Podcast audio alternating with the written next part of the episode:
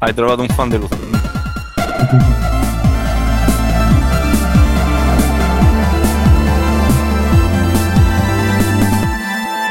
Bentornate e bentornati uh, su FreePlaying, il podcast uh, delle chiacchiere di libertà sui giochi d'intorni. Io sono Bruno Albera, con me c'è, uh, vediamo un po', Mirko. Ciao ragazzi, ciao a tutti. Ciao Mirko. Matteo Bexos. Ciao. Ciao Matteo. E Fabio di Felice, torna a trovarci. Ciao, grazie per avermi invitato. Di eh, nuovo. Lo sai, è sempre un piacere. Grazie. Sempre un piacere. E, uh, inoltre stasera c'è Simone Cognome che uh, eh, no, è, è in, cioè, no, ha, detto, ha detto che ci, ci raggiunge al volo dopo, forse perché eh, non, ha, ha dei problemi di, di temperatura alta, e quindi mi raccomando, mandate bei, bei pensieri, pensieri positivi. Uh, Alessio non c'è perché uguale. No, Alessio ah, no, pure lui è... dal vaccino, dal vaccino è ah, si è fatto il vaccino e quindi sapete com'è. Da solo poi. Sì, sì, col, col raccio postatico vi strozzo. E um, chi più? Biggio, vabbè, o c'è, o, o c'è, ci sei Biggio? No, non c'è. Ciao, e... Bruno, grazie per esserti ricordato di me. E, però per compensare stasera abbiamo ospite Simone Tagliaferri. Ciao Simone. Buonasera a tutti. Che stasera ben sarà ritrovati. La voce ufficiale di Multiplayer punto it, ci ha detto. Guarda, e... assolutamente. Se, senti Simone, che, che, che, tu che sei un esperto, che c'è qualche cosplayer che ci consigli di andare a vedere l'Instagram? Qualche, eh... qualche bella ragazza, qualche bella ragazza che... Dai, la, bani- la banalissima Jessica Rizzo. Eh, un classico. La noiosissima Jessica. Io pensavo è subito vero. Jessica Rizzo, invece... E inoltre c'è anche Alessandro Monopoli, il Monopoli. Ciao Alessandro. Ciao a tutti. Direttamente... Mezza Ars Ludicast. Eh? Mezza Ars Ludicast. E quando ricomincia Ars Ludica... Ars Ludicast? Aspetta. Eh. Eh? Sto controllando sulla okay, gente. Ok, ok. Eh, sì. C- è proprio come ti ho detto, Bruno. Come, scusa? È come ti ho detto. Come ti ho detto cosa? Eh, come ti ho detto. Gli altri hanno capito, tu no. Ah, uh, sì, boh, vabbè. E niente ragazzi, quindi stasera ricomincerà. Sì, sì, ricomincia, ricomincia. Possiamo dirlo qua su, su FreePlaying quattrocentosettantacinque, possiamo dirlo? Va bene, sì. Se fanno Silvio Presidente, ricominciamo. eh, detto, eh? Assolutamente. Va bene, quindi preparate i vostri feed che uh, potrebbero nascere grandi novità. E niente ragazzi, quindi... Uh, questa settimana c'è stata la super bomba, il super uh, il super evento, il super, uh, la super notizia che ci ha scombussolato tutti, ovvero uh, l'hentai di Tifa al convegno cinque stelle. Non ah, so. È quella la notizia grossa. Sì, sì, no, ma poi io onestamente sono andato a vedere e devo dire che uh, merita, merita. Tu Fabio l'hai visto, tu che sei, so che anche tu sei un uomo se di vedete, cultura. Se vedete lì il tizio che si è infilato si chiamava F D F, chiaramente non ero io. Era male. Eh, no, no, però eh, ma no, mai visto, mai visto il video te, Fabio, l'originale? Eh sì, ho visto, ho visto. Sì. Tra l'altro... Eh, bellissimo, perché in quel, quel momento ha scatenato una serie di fan art hentai su Tifa a tema Italia che oh, infinite, ah, sì. infinite, infinite cioè non potete capire eh. Sì sì, no, ho visto uno un meme colpa che... del solito hacker scritto, hai visto che colpa del solito hacker, vabbè, succede, che poi no? Avete visto che uno, uno la, so... la tizia aveva messo del, del Movimento cinque Stelle, aveva eh. messo il nome, la password e tutto, quindi gli ha detto conferenza. Pure bene. Non capisco perché io uh, ah perché Tifa Movimento cinque Stelle eh, lo, prende, lo... lo prende nel senso di tifo, perciò è, esce lo prende, sì. Movimento cinque Stelle obbligato a tifare centrosinistra. Vabbè, ma c'è quello di, di Multiplayer. Ma sì, chissà infatti. Di tutti i porno che potevano essere messi, c'è cioè un hentai di Final Fantasy. Eh, ma quindi, quindi sarà un gamer questo qui che ha fatto eh, che sì, eh, sta roba. Sì. Sarà, vedi qua. Chi lo sa. No, comunque eh, raga, dicevo... mi, serviva, mi serviva per farci una notizia, ho dovuto prendere per forza un videogioco. Tra l'altro bella, guarda, bello questo accostamento che su Multiplayer c'è Tifa hentai, Yamamai con questo... L'ingeria a destra, ma... la... no, e sotto a destra c'è il, il gioco... Altrimenti non comparirebbe di pubblicità. Sotto a destra c'era il gioco dei puffi, quindi proprio... Comunque, guarda caso, in questi giorni sia io sia Simone stiamo giocando a Final Fantasy sette Remake. Eh, pensate. No, ma quello che volevo dire, Fabio, ma tu hai visto il video? Io sono andato a cercarmelo, non ho visto il video de- incriminato del Fattà, però sono andato a cercarmi proprio l'originale e devo dire che, dai, il tizio che l'ho fatto, avevo trovato anche come si chiama, però non, non mi sovviene in questo... Sì, vabbè, questo col pacco di fuori, pure. Che cazzo di pubblicità metti su Multiplayer? Io sto vedendo Tifa, qua mi esce questo con i boxer col poi c'è il bibitone, il bibitone lì, mamma mia, gli integratori contro sì, il Covid che, che, che dopo che ti disidrati guardando il video di Tifa anche sì, no? No, io ho tolto la D-Glock eh, la D-Glock la D-Glock la pistola ho tolto la D-Block da, da Multiplayer perché ho detto dai, lo voglio supportare così, e quindi mm. sarà tipo l'unico sito che ci ho sbloccato su Multiplayer. eh, Bruno, su, vuoi su farci D-Block? Vedere come lo riattivi in diretta e com'è la home page di Multiplayer con la D-Block e senza? No, adesso vediamo che come quella home page. Il creatore no. di Yakuza, uno studio tutto suo, Covid Simulator, la recensione. No, vabbè, comunque dicevo, andatevi a cercare. Uh, e tra l'altro secondo me dovevate mettere nella notizia, Simone, te lo segnalo per la redazione, e proprio que- come si chiama l'autore, perché ha fatto un sacco di video di Tifa e di uh, ovviamente c'è anche eh. quella di Nier Automata, perché lei non può mancare mai. No, ha fatto un sacco di video tutti fatti molto bene, devo dire, perché adesso poi questo fatto che i modelli tre D sono diventati molto realistici, poi esistono anche i software appositi e c'è molto, c'è molto da, da rallegrarsi per questa per quest'epoca in cui viviamo.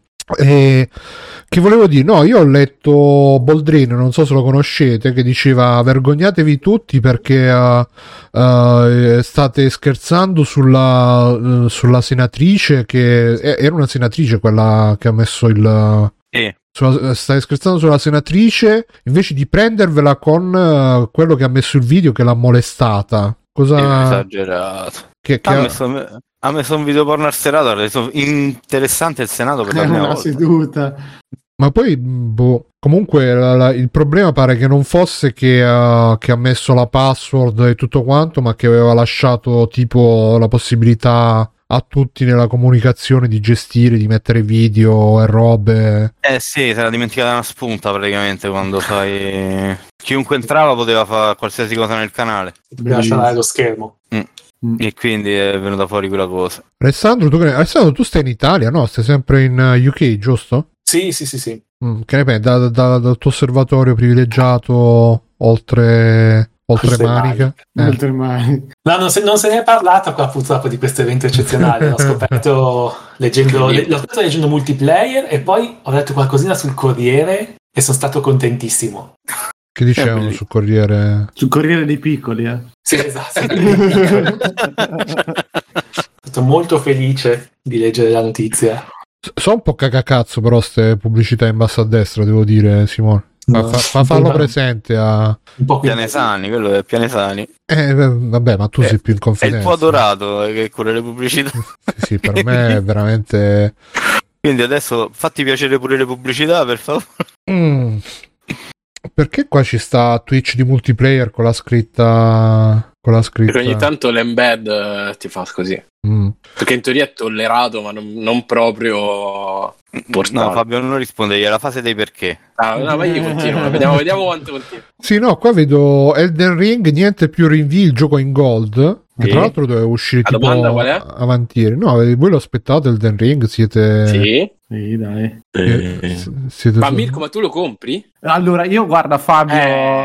Allora, questo, questa è una cosa che mi va a toccare nel profondo. Davanti allo specchio ti sei io... interrogato. Allora, allora il, il cuore mi dice di sì, il culo di no, perché cioè, infatti è questo, l'unico gioco che ho comprato nello scorso anno è stato Diablo quattro, eh, Diablo due eh, Diablo e, quattro, e, guardate cos'è su- e guardate cos'è successo. Dall'altra parte ho detto, l'altro gioco che non ho comprato è stato Call of Duty, che lo compro tutti gli anni, ma stanno detto eh no dai, non ho preso manco il vecchio, devo recuperarlo magari a quindici euro, e guardate cos'è successo, per cui io che cazzo li compro, fa più i giochi ormai. Ma dici Call of Duty? Eh, eh, sì, io, io Call of Duty la storia, li ho sempre giocati tutti. Guarda, ho saltato solo quello, cos'era, Black Ops quattro, quello tutto online, Battle Royale. Gli altri li ho sempre giocati tutti, invece gli ultimi due li ho, li ho saltati ah. perché que- l'ultimo proprio con la guerra mondiale non ne posso più. E quello prima aspettavo che scendesse di prezzo, ma stava sempre a trenta euro e non ci ho avuto voglia di prenderlo. Però perché ho preso Halo ultimamente, cioè sto giocando Halo. Halo è figo. Ci stai giocando? Sì, sì, sì, ci ho giocato veramente un sacco, no? Questi ultimi... Ma il multiplayer? Sì, sì, sì, sì. No, la campagna, guarda, l'ho provata un'ora, non mi è piaciuta, non fa per me, però il multiplayer eh, gioco abbastanza, mi piace. Poi vabbè è arrivato Windjammer sta settimana e lì è cambiato tutto. Però... E lì la vita non si è modificata. Sì. Beh, l'infelic- l'infelicità è diventata gioia. Bello, bello, bellissimo. Do- dopo ne parliamo. Insieme. No, no, parlacene, mm-hmm. dici adesso. Mirko, ah, no, Simo, no, no, parla Simo che l'ha giocato sicuramente molto più di me. Ci ha fatto allora. anche la recensione. Ah, sì? Poi, allora, eh. nel lontano millenovecentonovantaquattro uscì il primo Windjammer per Neo Geo. Ed era, beh, sto gioco arcade in cui c'erano due personaggi sui lati dello schermo che si lanciavano dei frisbee e dovevano... E vinceva chi faceva più punti facendo gol nella metà campo avversaria, che era bellissimo. Non so, io ci ho giocato un po' in sala giochi all'epoca e... Io ci ho giocato un po' con gli emulatori, sì, carino però... Sì, ma... ma Poi ci ho primo... giocato anche con gli emulatori. Era bellissima come idea, secondo me, tecnicamente fantastico, ma non era troppo divertente alla lunga, ed era molto difficile eh, da quello che mi ricordo. No, più che altro, io. più che fare i tiri angolati che potevi fare, cioè non è sì, che... sì, infatti non è che avevi grande possibilità tattiche. Beh, gli effetti li potevi dare comunque, davi gli effetti, facevi i tiri angolati, facevi i pallonetti palla... e facevi sì. i tiri speciali. C'erano sei personaggi invece dei dieci del seguito e... Beh, comunque era, molto, era una cosa molto arcade, quindi mm-hmm. stavi in sala giochi... Eh, giocavi quei tre quattro minuti a partita contro qualche umano o giocavi contro il computer, cioè contro la C P U, che comunque non prendeva tanto tempo una partita intera se vincevi tutte le, tutti i match, perché erano cinque partite più due bonus. più due bonus, come poi in Windjammer due. A distanza di anni arriva Windjammer due, nessuno se l'aspettava, ma eh, sto piccolo publisher francese Dotemu l'ha, l'ha finanziato dopo che ha curato la remaster del primo e l'ha pubblicata su Nintendo Switch, mi sembra. Mm. E è bellissimo, cioè loro hanno fatto il seguito perfetto di un gioco che, di cui nessuno si aspettava che mm. sarebbe arrivato un seguito. Hanno ripreso le meccaniche dell'originale e l'hanno ampliata aggiungendo eh, alcuni tiri, alcune strategie. Hanno aumentato i campi da gioco e hanno aumentato i personaggi e hanno migliorato la grafica, ma non rivoluzionandola, cioè quindi l'hanno ripresa. Hanno ripreso lo stile dell'originale e lo hanno adattato a una versione cartoon più moderna. Scusate che abbiamo un po' d'acqua. Eh... Sembra Streets of Rage quattro. Ma infatti, sì, infatti. Sì, sì, ma infatti il team è quello lì. Eh. No, ah, okay, okay. Ah, eh, non è quello là. Non, è, non ci sono sempre loro dietro? E il publisher è lo stesso, ma il team ah. di sviluppo è un altro. Però eh, ieri da tanto Rage quattro eh. mi sembra che l'ha fatto Lizard Cube. Che, che sono quelli molto del bravi, remake di Wonder Boy. Mm. Mentre questi l'hanno fatto D P qualcosa. Comunque no, no, Streets of Rage quattro hanno fatto due team. Uno ha fatto la grafica e tutto quanto, e un altro ha fatto la giocabilità. Aspetta che lo vado a recuperare. Mm, guarda, que- questo qui comunque c'ha a livello grafico che secondo me è proprio bello l- l'ammodernamento che hanno fatto, è rispettoso del vecchio, però c'ha i portrait dei personaggi che fanno veramente schifo, cioè... Sì, ma c'ha pure, c'ha pure delle cose tipo se tu finisci il gioco l'italiano tipo... È terribile, sì. C'hanno lui... dei finali sì. stereotipatissimi, lui sì, che sì. sta in pizzeria... E che a un certo punto la pizzeria viene assaltata da dei mafiosi. Non vedo errori, cioè lui... tipica giornata della pizzeria italiana. No, lui taglia la pizza a fette, li ferma tirandogli la pizza ai banditi eh, e non l'hai mai fatto, tipo frisbee alla fine. La, la pizza è un frisbee alla fine, quindi... Poi se, se, se selezionate il personaggio nero sulla mappa eh. generale no, eh, sulla mappa attento. generale fa tipo la blackface. A noi non ce ne frega niente perché è una cosa così, però in, negli Stati Uniti non so ancora se, se ne sono accorti, non ha venduto tantissimo, quindi ancora no. Eh, però vabbè, a parte queste minchiate, questo proprio minchiate, è bellissimo perché eh, i personaggi hanno due caratteristiche, velocità e forza, e hanno i tiri mm-hmm. speciali. Poi per essere sono tutte meccaniche ultra rifinite che creano una specie di sport ultra dinamico con delle eh, con dei momenti di gioco veramente appassionanti in cui tu scivoli, prendi il disco, lo rilanci, l'avversario lo respinge, fa la super mossa, tu gli respingi la super mossa al volo, diventa una cosa estremamente divertente, estremamente fluida poi nel, nella sua semplicità, che a me ha ricordato Rocket League in un certo senso, che era un gioco con quattro cose fatte benissimo, curate al, al dettaglio e che funzionava in tutti i suoi aspetti. Infatti c'è giochi che non ti riesci più a staccare, insomma, ogni tanto ci fai una partita perché c'è anche questo fatto che è molto rispettoso del tempo del giocatore. E una partita quanto può durare? tre quattro minuti, quindi tu c'hai, che so, mm. venti minuti liberi, ci riesci a fare due tre partite e, e sei soddisfatto comunque, insomma.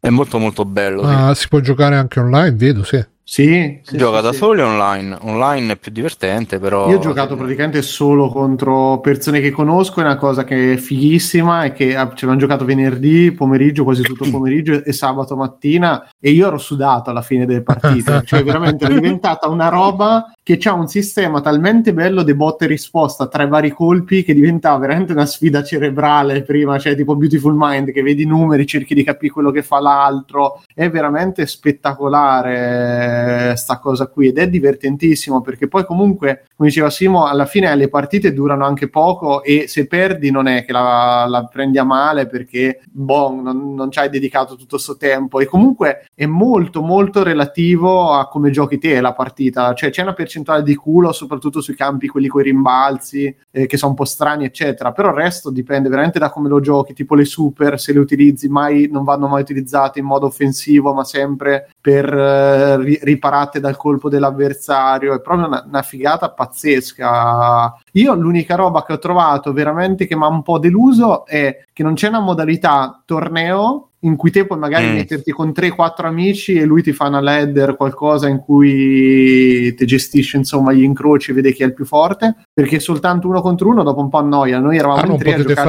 fare una volta il, e... la lobby tipo non si può fare. Sì, esatto, perché ti dice crea della stanza, però in realtà sta stanza sei sempre te e l'altro, quindi ogni volta che deve entrare quell'altro esci uno, ricrea la partita, rimandi l'invito. Ah, quindi non si peletto. Può neanche vedere la partita degli altri due tipo. No, eh, esatto, ah. E questa cosa uguale che noi c'avevamo st'altro, ma dai fateci fa vedere, perché a un certo punto sentivi gli urli, cioè proprio ah! Io poi sono uno che proprio impazzisco con sta roba qua, eh, cioè dentro casa divento Satana perché eh, coso e, e quindi capito, infatti l'altro che sta ascoltando magari in chat eh, è preso veramente da una curiosità pazzesca. L'unica roba è che c'è un crossplay, mi sembra l'ha visto, proprio tra anche tra Xbox e P C se non mi sbaglio, mm-hmm. e mi è capitato di beccare subito i cheater, ecco la roba, cioè pure qui porco Giuda ci sono sì. i cheater è una... cioè sta cosa infatti è meglio non fare le partite classificate perché poi ne stanno tutti lì. Sì sì, ed è un peccato perché vedi quando ti entra la palla che stai vincendo, che quello è tipo non, non ho capito come fanno, però che tira fuori non, non segna praticamente il punto e tira fuori, è veramente frustrante. Poi c'è anche Daigoro di N G Plus che è super campione, cioè additt- addirittura era ventisettesimo sull'online, minchia. E non so se anche te ti è capitato dei beccasti personaggi o queste situazioni. Guarda, però... li ho beccati un po' nelle classificate, eh. ho lasciato perdere, faccio solo partite amichevoli che non me ne frega sì. niente. Però insomma. A me mi aveva cominciato a divertire l'idea della classificata, un po' di de- de- dedicargli tempo, eh, perché so, i miei amici no... sono troppo scarsi purtroppo. Non riesco sì, a stare a... dietro ai cheater, cioè mi annoia eh. proprio l'idea di stare lì con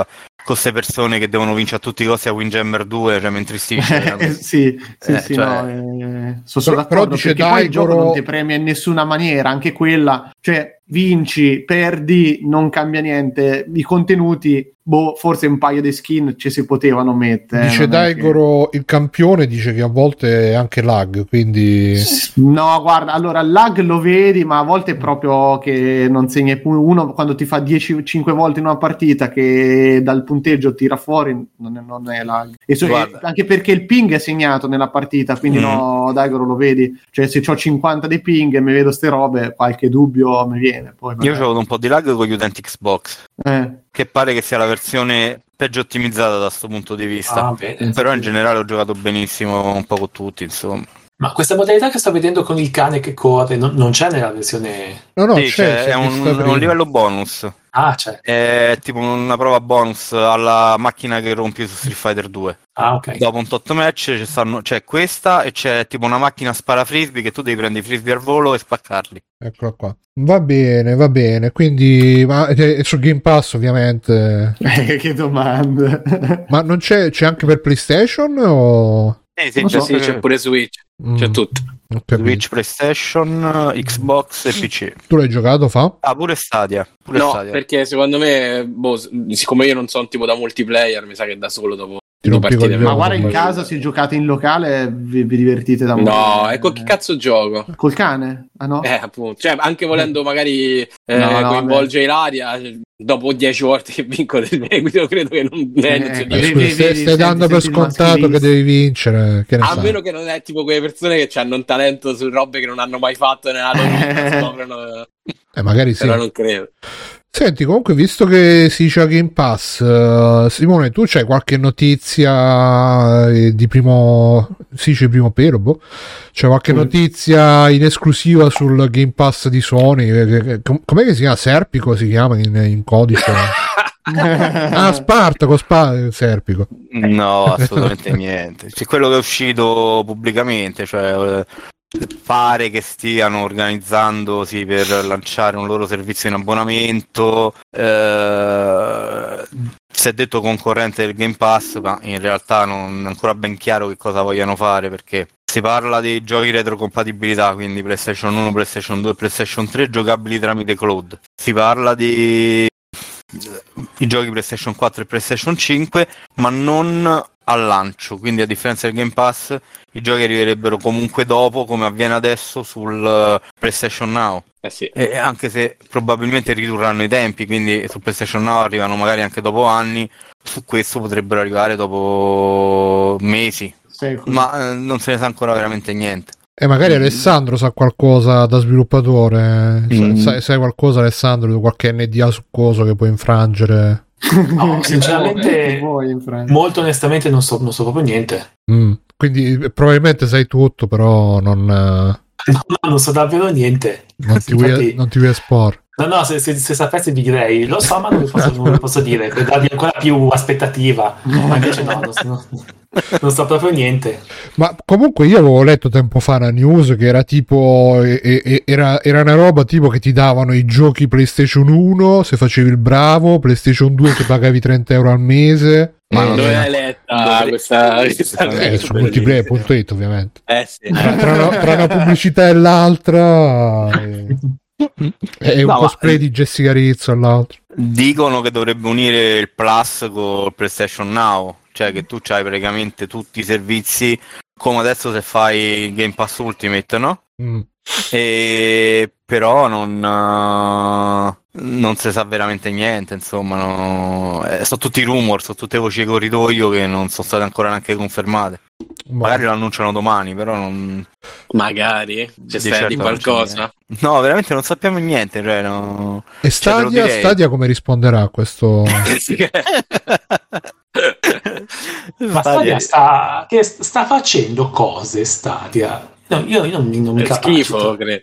Stadia lancia tutti i mesi dei giochi in abbonamento, cose vecchissime, stranissime. Sì, a me ogni tanto arriva l'email di Stadia, eh, abbiamo aggiunto questo gioco, cioè alla ciao, fine Bruno, come stai? Abbiamo aggiunto Forbidden sì, Forest. Sì. Bello Forbidden Forest. Bellissimo. Che magari aggiungessero Forbidden Forest. No. Ma poi lo sai Alessandro che quello era un musicista anche lui, quello di Forbidden Forest. Sì, ha scritto le musiche sia di, di quello e forse anche di Alzex Challenge, non potrei confondermi, ma di sicuro di Forbidden Forest ha scritto la musica anche. Mm. Ragazzi, parliamo di giochi del Commodore sessantaquattro. Bellissimo. Eh? quaranta anni fa. Datevela a vedere, è stupendo.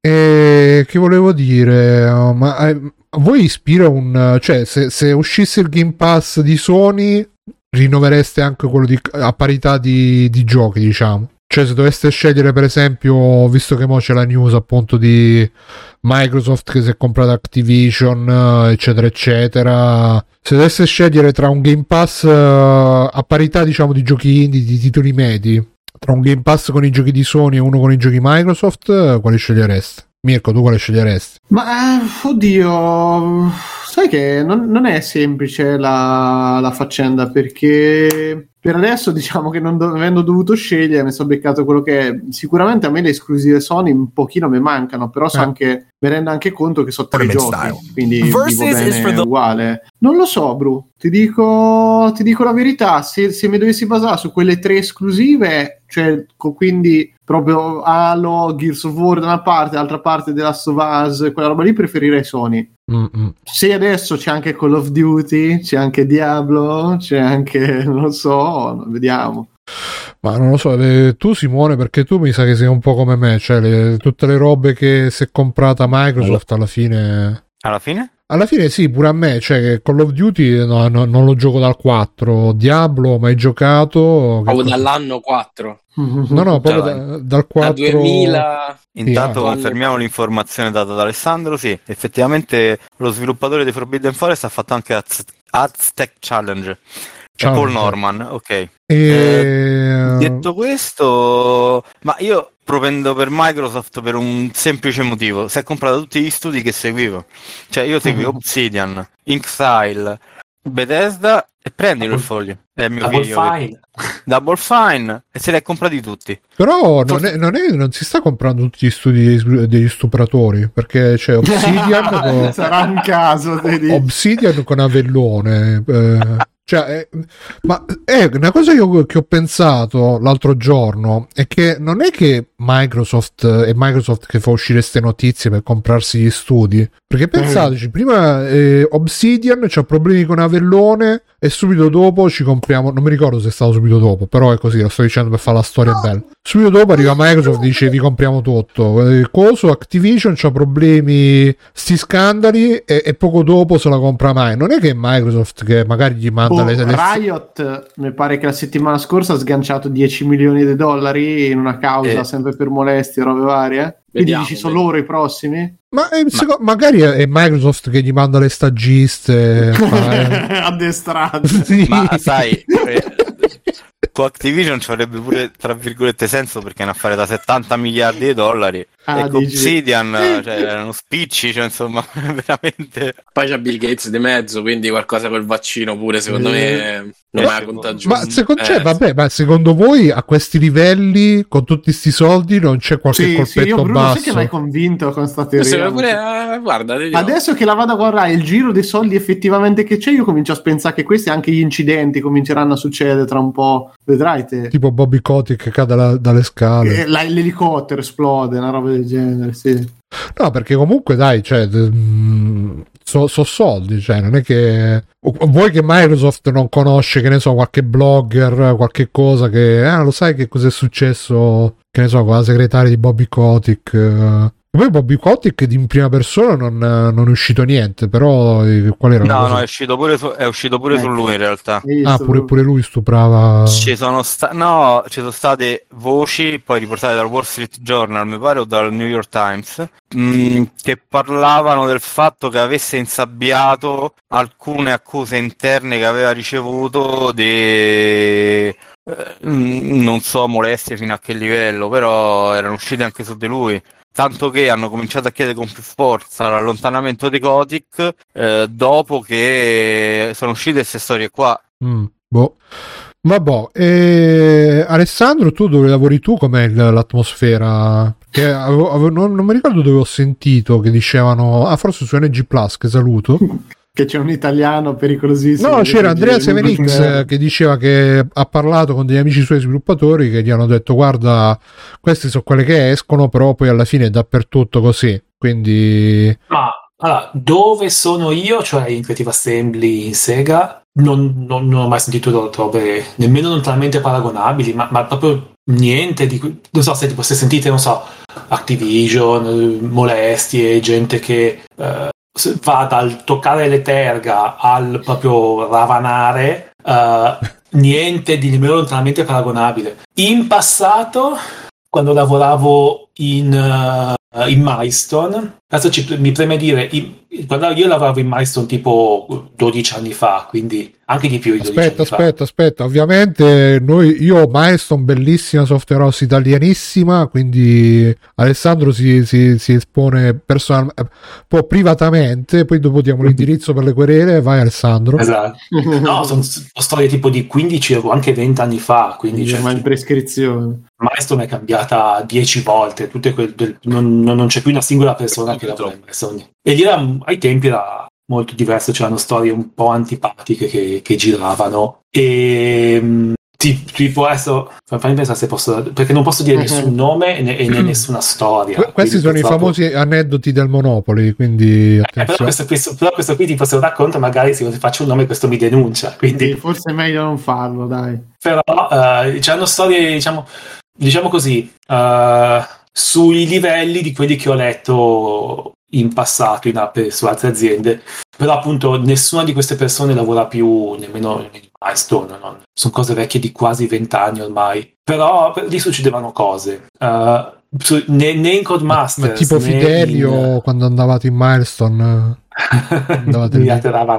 In Codemasters è successa una cosa che però non è successa in Codemasters, è un, è una, è un racconto monopoliano in pratica. Uh, c'era È, un, è una storia, però una, chiaramente non è un abuso, però fa ridere. In pratica c'era sto tizio, che non mi ricordo come si chiamava, Andy. Uh, in pratica uh, io pensavo che fosse turco, e invece era scozzese, cioè aveva un accento violentissimo che pensavo fosse turco. Invece era scozzese. E io lo vedevo sempre lì. A un certo punto non l'ho visto più, cioè più, scomparso dalla faccia della terra. Allora ho chiesto la a un producer... Sì, sto facendo il bagno con delle scarpe di cemento e fa, no, non c'è più, tipo il tavolo è stato ripulito, non, come se non, non c'è più stato il tavolo allora, è stato ripulito quando, scusa dov'è Andy? Qui non c'è mai stato nessun eh Andy eh. No, stato io, chiesto, ma dov'è Andy? Fa, eh, così tipo tutto in difficoltà eh, Andy non fa più parte di questa azienda ah, di questa vita allora no. Ho chiesto a un mio collega che si chiama George, che invece lui sa tipo pettegolezzi, sa tutto.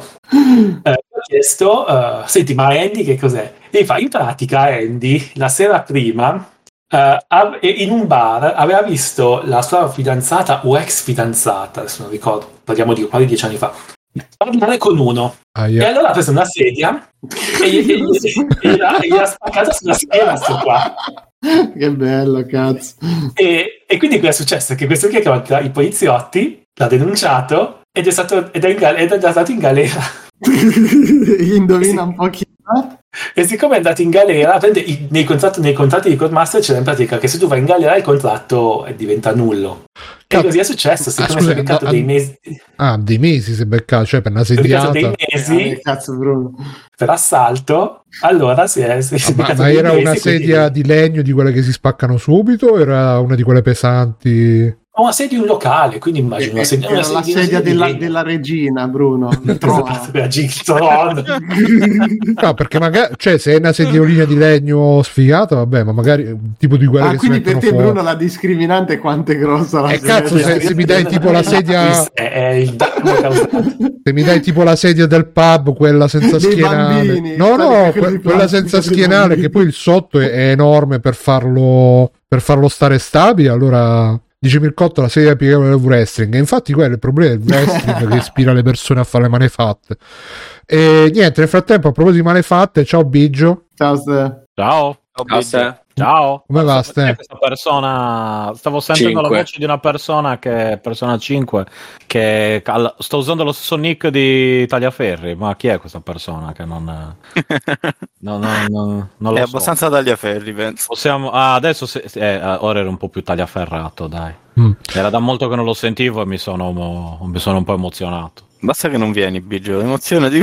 No, no, eh, se passo a Roma al primo sei tu. Non ti mi sembra dal cespuglio che non ci vediamo, no? Eh dai, ero io. Cespuglio. Ah, eri tu, ok. Allora, no, non eri tu comunque, era, era diverso, aveva delle fattezze diverse. Dici, dici Va mi... bene, a proposito di malefatte, io sono... Allora, c'era il, debi- il debito, il, il delitto d'onore un tempo, ah, quindi io sono d'accordo per queste cose. Sono assolutamente d'accordo, anzi in certi posti in Sardegna si usa ancora e io vorrei... Terra civile. Sì, esatto. C'è la lupara eh, bianca. Il problema è che voi, no? Questi bigotti non vogliono che si spacchi. Cioè, io per quelle situazioni lì direi: guardate, lui ha visto la cosa, si è ingelosito, ha spaccato la scheda, si è sulla schiena. Capita, punto. Vai. Ma secondo lì. te gliel'ha spaccata la schi- sulla schiena con lo schienale o con, uh, con le gambe?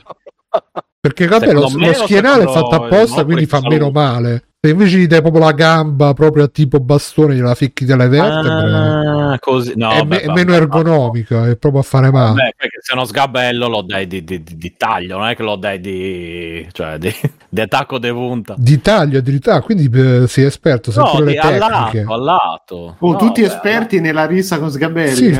Sì. Eh, no, no, ma sto immaginando... Cioè, sto immaginando che se uno sgabello con quattro gambe lo afferri per una gamba, lo deco, almeno così, cioè, nel senso, non lo so. Ah, tu dici proprio lo sgabello, quello che, quello che ti metti in bagno per poggiarci i giornali, le riviste, per leggere. Eh, esatto, esatto. Magari l'ha anche ottimizzato, cioè, se ha avuto il tempo di fare tutta sta roba, magari anche, ci ha anche pensato, capito? Eh... Però è strano, perché so. se si al... però non, è, non aveva intenzione, perché se si al pub potevi prendere una bottiglia, spaccare, invece lo sgabello eh, alla fine. Vabbè, cazzo. ma non voleva, voleva, come dire... Era un gli, avvertimento. Gli era... Sì, una, una, una, eh, la secca eh, da biliardo direttamente dentro il culo, no? Cioè, sono cose che voglio dire, la... è normale. Bruno, lo sai che mi inquieta? È che secondo me questa cosa ti interessa veramente tanto. Sì, sì, sì, sta...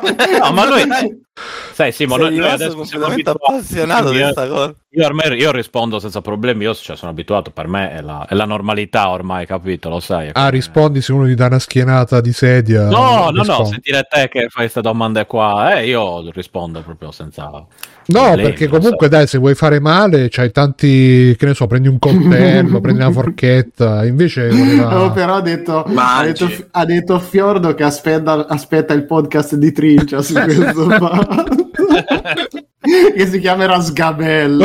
No, secondo me Bruno si è appassionato veramente tantissimo, cioè. Ma lo sai, no, che io ultimamente qua, ultimamente le, ascolto un sacco di podcast crime, quindi eh, eh, infatti, beh, a Bruno sono sempre piaciute queste storie qua, la ricostruzione no, no. dei fatti, la dinamica degli eventi, eccetera, eccetera. È vero, Orson Welles ha ragione, fa beat em up anni novanta, per quello ah, piace anche, vero, vero. Quindi eh... Mm. Suore di sgabelli, molto bello, scrivono in chat, mi piace suore di sgabelli. Va bene, eh, leggiamo un secondo la chat, eh, intanto grazie a Codonelio che si è abbonato, e grazie anche a un altro che si è abbonato e ha, ha scritto, cioè se questo si è abbonato per quindici mesi di fila ed è la prima volta che scriveva, Super Stone Rock, quindi grazie Stone Rock, e, e ha scritto un emoticon di un di, di un Velociraptor. Di, sì, di un Velociraptor, quindi grazie Super Stone, benvenuto nella chat. E E poi che dice più Dario Moccia Twitch, ciao Dario, ti seguiamo sempre. Il fatto che oggi Simone è assente ha analogia con la storia del mono. No, no, Simone. Sì, era lui, era lui. L'ho scritto, lui era la se- Simone era la sedia. No, Simone è, è, è, è febbricitante, quindi in realtà è appena entrato, è arrivato. Ah, eh, è arrivato. Ciao Simone. Ciao ragazzi. Ah, ciao Simone. Ti davamo ciao, ciao. Abbiamo appena detto che, ri... che la terra ti sia lieve, eccetera, no, eccetera. No, ti prego, ti prego. Dai, sto scherzando. Non è vero, non l'abbiamo neanche detto. Eh, Alessio, l'abbiamo detto per Alessio, l'abbiamo detto che ormai è... lo sai. Come stai? Dai, facciamo eh... il bollettino medico in diretta. Allora, ad ora c'ho trentasette virgola tre, però eh, con, la, con la tachipirina, oh. e quindi diciamo che orientativamente giro sui trentotto. E devo fare, mo domani farò tampone, vediamo. Pensa sì. che qui da, in Inghilterra funziona che in pratica se tu non hai sintomi, ti sì. puoi, però, però vuoi, vuoi sapere, perché dici magari che ne so, magari sono asintomatico, non lo so. Uh, vai sul sito dell'N H S e ti manda una scatola con, uh, con sette test gratis. Così te lo, fai, te lo fai in casa e vedi se sei negativo. Se sei positivo, vai sul sito e lo riporti e, e ti, e ti, eh, e no, ti devi fare. Noi non si può fare, te lo deve fare qualcuno in farmacia. No, se, o... se sta cosa fosse attiva, Simone sarebbe da febbraio ah, duemilaventi scala, che avrebbe fatto un tampone al giorno. Sapete? Sarebbe sì, costato più fatto... lui da solo al servizio nazionale che tutta la popolazione. Allora, io sono stato, io sono stato a contatto col positivo in ufficio da me. Uh, l'ultimo giorno mercoledì poi non l'ho più visto, e venerdì ci ha detto che era positivo lui, e oggi si sono fatti tutti i colleghi, diciamo, tutti il tampone oggi per verificare, sono tutti negativi, quindi probabilmente, allora... probabilmente mi sono preso solo l'influenza. Eh, eh, però esatto, Simo... è valutato che potresti aver semplicemente... Però io, Simo, ti, ti volevo anche dire che se ero positivo non è che è così contagioso come credi te. Eh, cioè...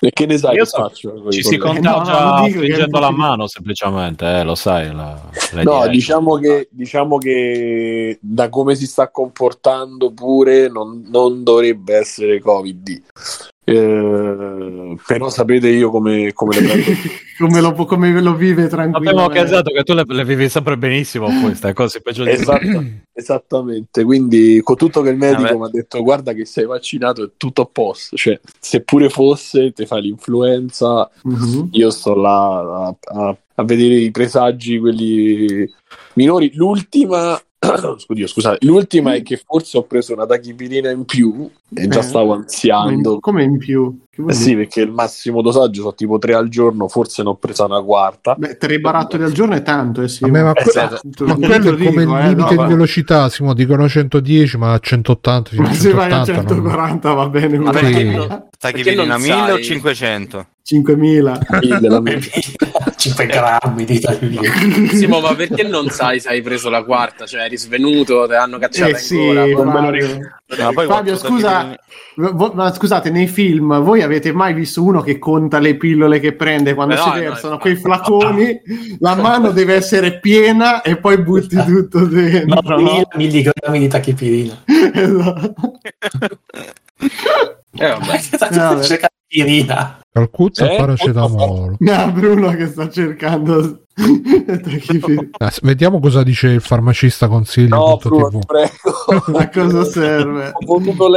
Ma hai letto no, tutte le, le controindicazioni, che poi la tachipirina mi sa che c'ha una lista di controindicazioni col... quella... no, tra quelle che ce n'hanno meno eh. sì, ah, paracetamolo è lieve. Leggi le controindicazioni, pure la mortadella c'ha una quantità di controindicazioni. Che cos'è no, la, la, la, la nutraceutica? Simo, almeno una cosa che ti è mai ah, capitato a te di prendere uno sgabello nella schiena? No. Ah, ok, ok. E di essere lo sgabello? eh? E di essere lo sgabello? Sì. Cioè, preso e lanciato. non so. Senti, ma di che, di che parlavate? Di eh, no, di una rissa di... Ah no, parlavamo... In realtà io stavo abilmente prendendo tempo perché so che tu, Simone, sei, ti sei super appassionato alla acquisizione di Microsoft, uh, di Activision, quindi se volevi parlarne, farci un'introduzione, insomma, no, e dirci e... cosa ne pensi, visto che hai fatto anche il messaggio su Telegram, iscriviti al gruppo Telegram di FreePlaying, gruppo voce che... Ero ispirato, forse dall'incubazione del... Eh, ti stava sbloccando le facoltà latenti. Con i latenti. E... A proposito, Alessandro, tu sei ancora libero? Sei dentro, ormai sei di Microsoft proprio personalmente? No, Creative Assembly, Sega. È Sega che ti basta. No, sì, ragazzi, scherzavo. Sì, non è che... sì. Anche perché ti, ti c'è tutta questa leggenda continua che eh, Microsoft sarebbe comprata a Sega, ma tipo domani, domani se la compra, domani cioè, niente, niente, niente. Comunque, no. che io, io, noi continuiamo a chiedere tipo ai nostri dirigenti, ma alla fine, ma c'è eh, niente di dietro. L'ora, insomma. C'è qualcosa di vero dietro, non c'era mai niente di vero dietro. No, ma vedrai che, che come ho detto io, Ale, quando prima scoppierà qualche scandalo e poi dopo arriva Bill Gates e dice ragazzi è allora... brutta quella cosa, eh. Ma eh, volevo farvi vedere in questo video quanto è drammatico il, uh, lo zoom sul termometro che esce eh. Mi sembra le foto che mette, le foto, i numeri che metteva uno qui presente negli scorsi giorni sulla chat. Ah sì? E... Eh? Vabbè, dicevi io. Simone, quindi... io... Questo, questo, questo, questo invece no no c'era un monitoraggio costante, a un certo punto ho letto pure la saturazione da qualche parte, certo, io ho detto certo. Cazzo, qui, qui la cosa sta diventando oggi me la sono misurata io la saturazione col cellulare cento, quindi mm. c'ho proprio l'ossigeno cento e... cento milligrammi eh, cioè... sì, ma come hai fatto col cellulare? E c'è il cellulare che misura anche la saturazione con eh... quello che l'appoggi sul dito tipo, sì, sì, quello che la... te, te l'appoggi sul dito non, eh. non, non, quanto affidabile come sì cosa. Infatti no. Subito dopo l'ho rimisurata novantasette La volta ah, dopo novantuno sta scendendo. E invece qua fa vedere le tachipirine che si è preso Simone, no? Vedete, vedete questa... aspetta, adesso eccole qua le quantità no, che si è preso Simone. No, ecco, ecco. Vabbè, quindi Simone, eh, ma non ti preoccupare, io posso operare, lo so, in qualche stato allora, del mondo sicuramente posso operare. Cosa ne pensi allora di questa acquisizione sì, sì, di Microsoft? Un diploma.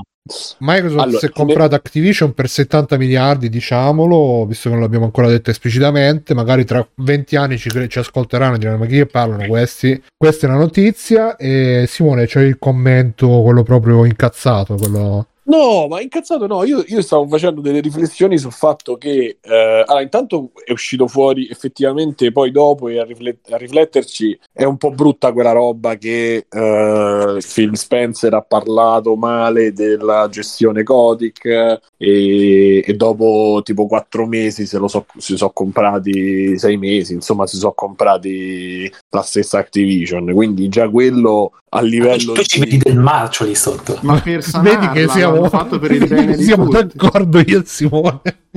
Sì, infatti ragazzi, prima volta che siete d'accordo. Eh, non mi è sembrata un'azione tanto limpida, capito? Per quanto lo sai che c'è la cosa che pure lì forse fa solo l'immagine, e Phil Spencer è l'ultimo che da cui mi aspetterei un comportamento del genere, capito? Buonaccione. Ah, ma ti immag- immaginati se a un certo punto durante la conferenza facevano, ricordate la stagista che è, è stata accusata di cosa? Si- Ero io in realtà. Ero io. No, ma secondo me è andata così, è andato Phil Spencer là con l'assegno a comprarla, poi è andato dalla stagista con la coperta, ha detto ecco è tutto finito, vieni qua, vieni via. È andato a salvarle, giusto? Eh beh, sì, sì, sì. Sì, sì, sì, sì, infatti. C'è anche la gente che urlava, è arrivato Phil! Phil! Sì, la, la gente tipo che è uscita da sotto le scrivanie. Ah, oh, finalmente! Sì, di proprio la liberazione, è stato quei carri armati, saranno arrivati dentro Activision, io immagino, eh. L'arrivo degli americani in Sicilia, sì, con le bandiere, hanno piantato le bandiere Microsoft dentro Activision e la gente che aspettava dai balconi. Vabbè, quindi Simone dicevi niente, la, ta- la tacchi dicevo che questa... Simone quale? Simone cosa va sotto? Sì, sì, Simone. E quindi Cognome. Dicevo che questo no, mi, mi stavo un po' coprendo. Dicevo che questa cosa eh, non mi è piaciuta, ma oltre a questo eh, dicevo che eh, Microsoft com- comincia a essere Eh, importante. Io non voglio parlare di monopolio, di, eh, di intervento dell'antitrust, perché quello magari è troppo, però il mondo del videogioco eh, è cambiato, cioè c'è un pre e un post probabilmente, non so se voi, se voi la pensate uguale, perché eh, in base a quello che deciderà di fare Microsoft eh, su, sulle I P che chiaramente sono condivise tra piattaforme, e Activision praticamente ce l'aveva tutte, eh, cambierà proprio la faccia del, del videogioco. Pensiamo a, appunto a un Call of Duty in esclusiva, pensiamo a, eh, su Game Pass e pensiamo a eh, che altro ci sta, eh, World of War, no, World of Warcraft sta su P C, quindi eh, che altro ci stava? Tony Hawk hanno detto, vabbè, insomma la roba Bethesda, no vabbè anche la roba Bethesda, insomma eh Guitarino e l'hardware non si riesce a costruire, figuriamoci. Comunque insomma la, la situazione secondo me potrebbe diventare proprio che i giochi si sviluppano per nascere su Game Pass, e quindi con, verranno fatti a livello di design in maniera di, potrebbero essere proprio diversi per una fruizione che sia eh, no, non capisco che cosa comporta Game Pass a livello di design. È che tu non farai un gioco da duecento ore se devi entrare e passare su Game Pass. Che hanno fatto forse Horizon cinque che dura ottocento ore, cioè vabbè, quanto ti pare? Perché dovrebbero, non, non capisco la correlazione. E poi il fa... no, la corre... no, io ho fatto un esempio sulla durata. Beh, comunque se tu fai un gioco che nasce per una, per una piattaforma e, e per una fruizione che è ti do i soldi mensili eh, e tu te lo trovi lì, eh, io cercherò di fare un gioco che tu intanto lo faccio in maniera più veloce e quindi cambierò Uh, chiaramente in base a quello che c'ho in produzione, però cambierò il modus, e poi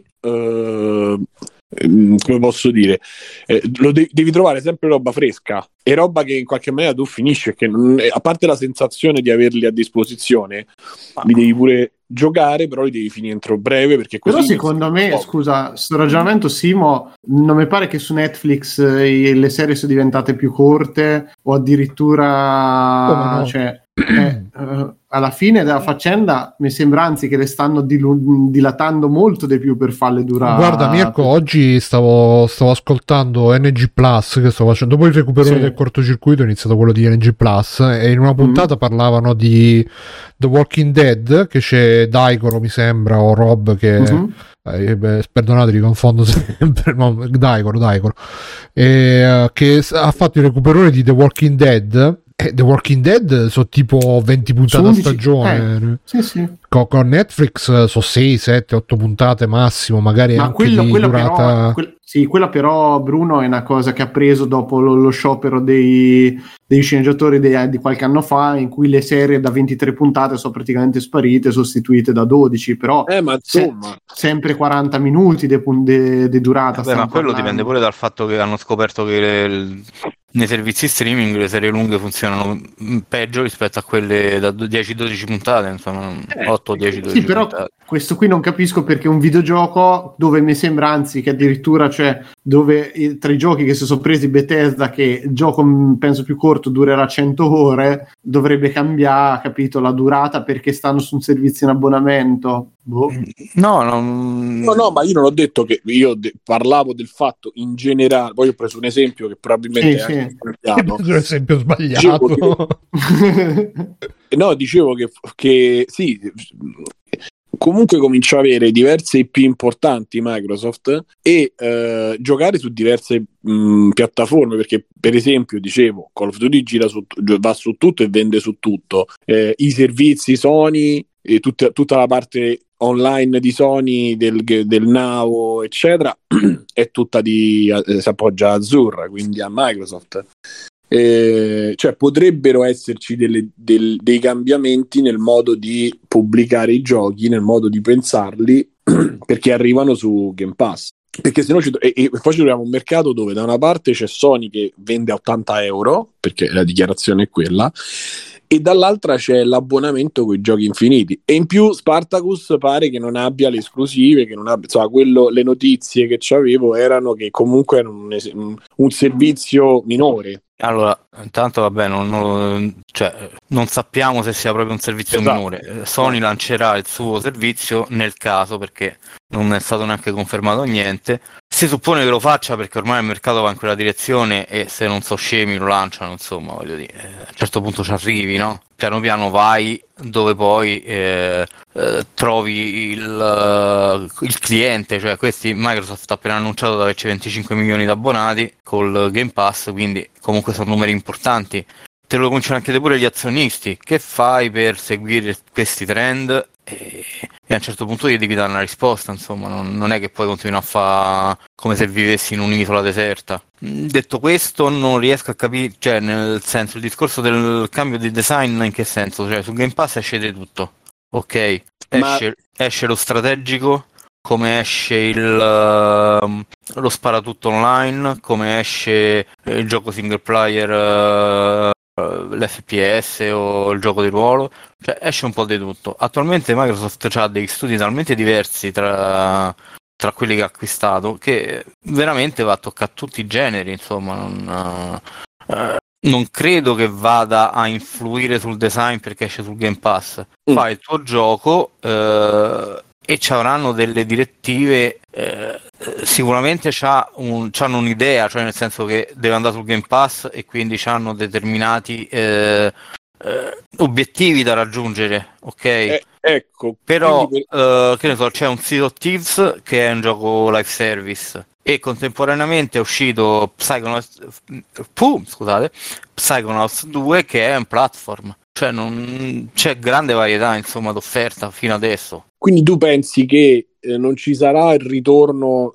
pesante dei giochi seconda A, diciamo, quelli famosi che, che dicevamo sempre in puntata. Le produzioni medie, le produzioni medie. Esatto, le famose produzioni medie. Ma quelle le fanno, cioè nel senso che... Non indie però, cioè non quelle che accollano agli indie, quelle proprio di... Vabbè, ma Double Fine farà sempre i doppia A, penso, non farà i tripla A. Cioè faceva i doppia A prima e fa i tripla A, i doppia A adesso con loro. Comunque li, ragazzi... farà più, li farà con più risorse, ma non credo che a un certo punto gli fanno fa il mega platform tripla A che costa cento milioni di euro.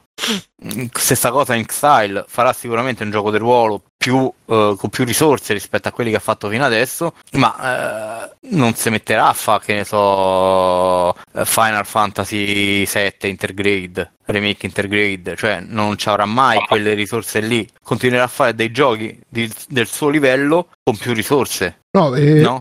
Volevo chiedervi, ma visto che voi magari seguite anche un po' di più, ma uh, io c'ho un po' paura comunque di questa acquisizione, perché uh, adesso appunto voi, eh, tu Simone hai fatto l'esempio di Double Fine, di quell'altro che fa i giochi di ruolo, e uh, come sono andati? Perché io seguivo, mo- avevo molte, ho molte speranze per uh, Ninja Theory, però la prima cosa che hanno fatto fare, hanno fatto fare uno, uno sparatutto, anzi neanche uno sparatutto, era, era un brawler multiplayer che ce lo siamo, di- cioè, credo che non l'abbia giocato manco... non abbiamo giocato manco loro, e adesso stanno facendo il Braid due che boh, mi dà un po' impressioni contrastanti e um, non lo so, non lo so non, non... voi siete, pensate che, che possa essere positiva questa, cioè possono essere positive, perché anche ricordiamo anche Rare che con Microsoft ha fatto abbastanza cacare, Molyneux che è impazzito e tutti quanti, e quindi... Matteo, tu che ne pensi? Microsoft darà il boost a questi qua o... Mm. Allora, Microsoft d- mi sembra sia un po' cambiata riguardo lo sviluppo dei videogiochi, quindi mh, fare paragoni con quando c'avevano Lionhead... Pure Platinum, mi... che l'hanno mandato in depressione. Sì, ma lì chi c'era? Non c'era ancora Phil Spencer, alle redine della... Chi c'era? Come si chiamava quell'altro che... Don Matrick. Eh... che era quello lì della tivù, quando presentarono Xbox che... tivù, Albert. tivù, tivù, tivù, tivù. Era quello ah, che diceva tipo Xbox One, se non ci avete la connessione, cazzi sì. vostri. Era lui, sì, era lui. Che disse se ah, non avete connessione a internet... Balmer era quello di Windows novantotto, tipo, c'era Balmer. Era no, era Balmer era T V T V, oh. No, no, no, no, no, no, no, Balmer no. Balmer Matica, era developer, era... developer, developer, era sempre un'altra roba del genere. È il C E O di Zynga che è stata acquistata da Take-Two, mm. no da margine, chiusa no da margine. E quindi... Ma chi era quello che ci aveva tatuato Halo so che... sulla spalla? Quello che ci aveva tatuato Halo sulla che spalla? C'era il tatuaggio di... ah, era lui? No, Palmer sì. tatuato. Palmer. Palmer. Palmer. Sa Bill Gates. Vabbè, dicevo. eh... Poi non, non darei per scontato che faranno, faranno rimanere tutta esclusiva a Microsoft, insomma. Guardate cosa è successo con uh, Minecraft, che alla fine esce dappertutto, quindi non darei per scontato che, che ne so, Call of Duty diventi un'esclusiva Microsoft. Io a Minecraft ormai, cioè, boh, passato il tempo di Minecraft. Ma, ma secondo me, giochi... no, no, fanno ancora soldi. Ci giocano tutti, Bruno. Ci giocano, sì, sì, no, ci no. giocano tutti. Ok. Penso allora... che qua da me, dove abito io, fanno ci, il comune fa dei corsi di informatica per, per ragazzini, per bambini, sì, sì. Uh, usando Minecraft. Ah, sì. Ma io, io vedo in classe di mia figlia, cioè tutti quelli che hanno una console o un tablet, tutti a Minecraft giocano, tutti, tutti. Non tutti. Giocano a Roblox? No, Roblox uh, ce l'aveva quello delle grani maiale, ci ha giocato un periodo ma poi ha smesso subito. Non... Po- potresti spiegare meglio questa cosa delle grandi maiale? No, no, è che c'è la storia è che c'è un ragazzino qua so vicino di casa mio che ha dieci anni e c'aveva questa cosa. Non credo un... tu voglia sentire il resto comunque. Di un gioco che c'aveva lui sul, uh, sul tablet, e mia figlia mi fa: guarda che lui c'ha questo gioco che si chiama Granny Maiale. e che era in realtà Granny the Pig, qualcosa del genere. e, e quindi lui io, io guarda sta, stavo per cercare su Google, mi fa, mi fa ma che gioco è? Fa, cerchiamolo insieme. E mentre stavo dig- digitando Granny maiale mi sono fermato con la gocciolina proprio di sudore prima che succedesse un incidente che avrebbe traumatizzato. Esatto. E quindi adesso dove, quindi niente, era questa qui la storia. Comunque ragazzi, a parte il, uh, il fatto del Game Pass, uh, c'era un'altra roba che era uscita nel, uh, nell'ultimo cortocircuito che vi consiglio sempre di vedere, che era ospite Luca Tremolada di, di Repubblica. No, lui dice che è un freelancer, super freelancer. Sole ventiquattro ore. Sole ventiquattro ore, sì, scusa, perdon, pardon. Che a un certo punto ha detto con molta, molta naturalezza: ma sì, ma i videogiochi ormai sono mobile, Microsoft, Sony, non... cioè lui ha detto proprio il gaming, il, il, cioè i soldi nel gaming stanno nel mobile. Eh, e l'ha eh. detto con molta, molta nonchalance, cioè noi ancora stiamo a pensare, forse uh, ci stiamo, diciamo tra virgolette, fa- fasciando la testa per, per una roba che, uh, che forse non è così importante, boh. Ma non solo, aggiungo pure che disse, non mi ricordo se l'ha aggiunta Serino questa cosa, anzi no, forse l'ha detta proprio il giornalista Tremolada, dicevano che um, il problema, cioè Microsoft non punta a affossare Sony, ma punta a sfila- puntava a sfilare uh, Activision dalle grinfie di Amazon e di insomma del, dei player esterni, perché si Facebook, cominciava a vociferare che eh? E Facebook. Di Facebook, Facebook, metaverso, esatto, cioè si vociferava che loro volessero acquisirle, quindi dice eh, invece in qualche maniera Microsoft ha salvato ancora di più la situazione perché è rimasto tutto nell'ambito di chi ne sa. Poi c'è Repubblica che ha scoperto Microsoft che va nei videogiochi. Solo recentemente sono videogiochi, quanto pare. Sì. Microsoft si dà dei videogiochi. È solo dal millenovecentosettantanove che li fa, quindi... Comunque dice Sippo che era Peter Moore quello col tatuaggio, attenzione. Ah cazzo, è vero! Ah, è vero! Che era pazzo come Balmer, però. Mm, sì. Ma comunque sì, uh, quindi boh, ci stiamo fasciando la testa, però non lo so, ormai è veramente la fine del... sono gli ultimi ruggiti di un mercato morente queste, perché comunque Microsoft sta cercando col Game Pass di, uh, di arrivare anche noi in streaming su mobile, su Sony forse, boh, parte però, questo che deve fare, boh. Cosa devo, posso dire una sì, cosa? Sì, sì, vai, vai. No, perché comunque non è che eh, sì, è vero, eh, il mercato adesso, la parte più grossa del mercato è quella mobile, assolutamente c'ha ragione, eh, però Microsoft si è portata a casa non solo Activision, cioè dentro Activ- Activision c'è King sì. E dentro Activision c'è Call of Duty Mobile, cioè Call of Duty Mobile è stato scaricato da più di cento milioni di persone e solo su Android. Ma ne parlate quindi... su multiplayer di Call of Duty Mobile, perché cioè... Ma ci abbiamo provato, ma non c'hanno, sono... tutti questi giochi qua non c'hanno un grande riscontro perché... alla fine c'è un, un tipo di pubblico diverso. Che non è che si informa, è un pubblico di traino, cioè un pubblico che tu catti- catturi con la rete a strascico, gioca, ma non gliene frega niente di informarsi sul gioco.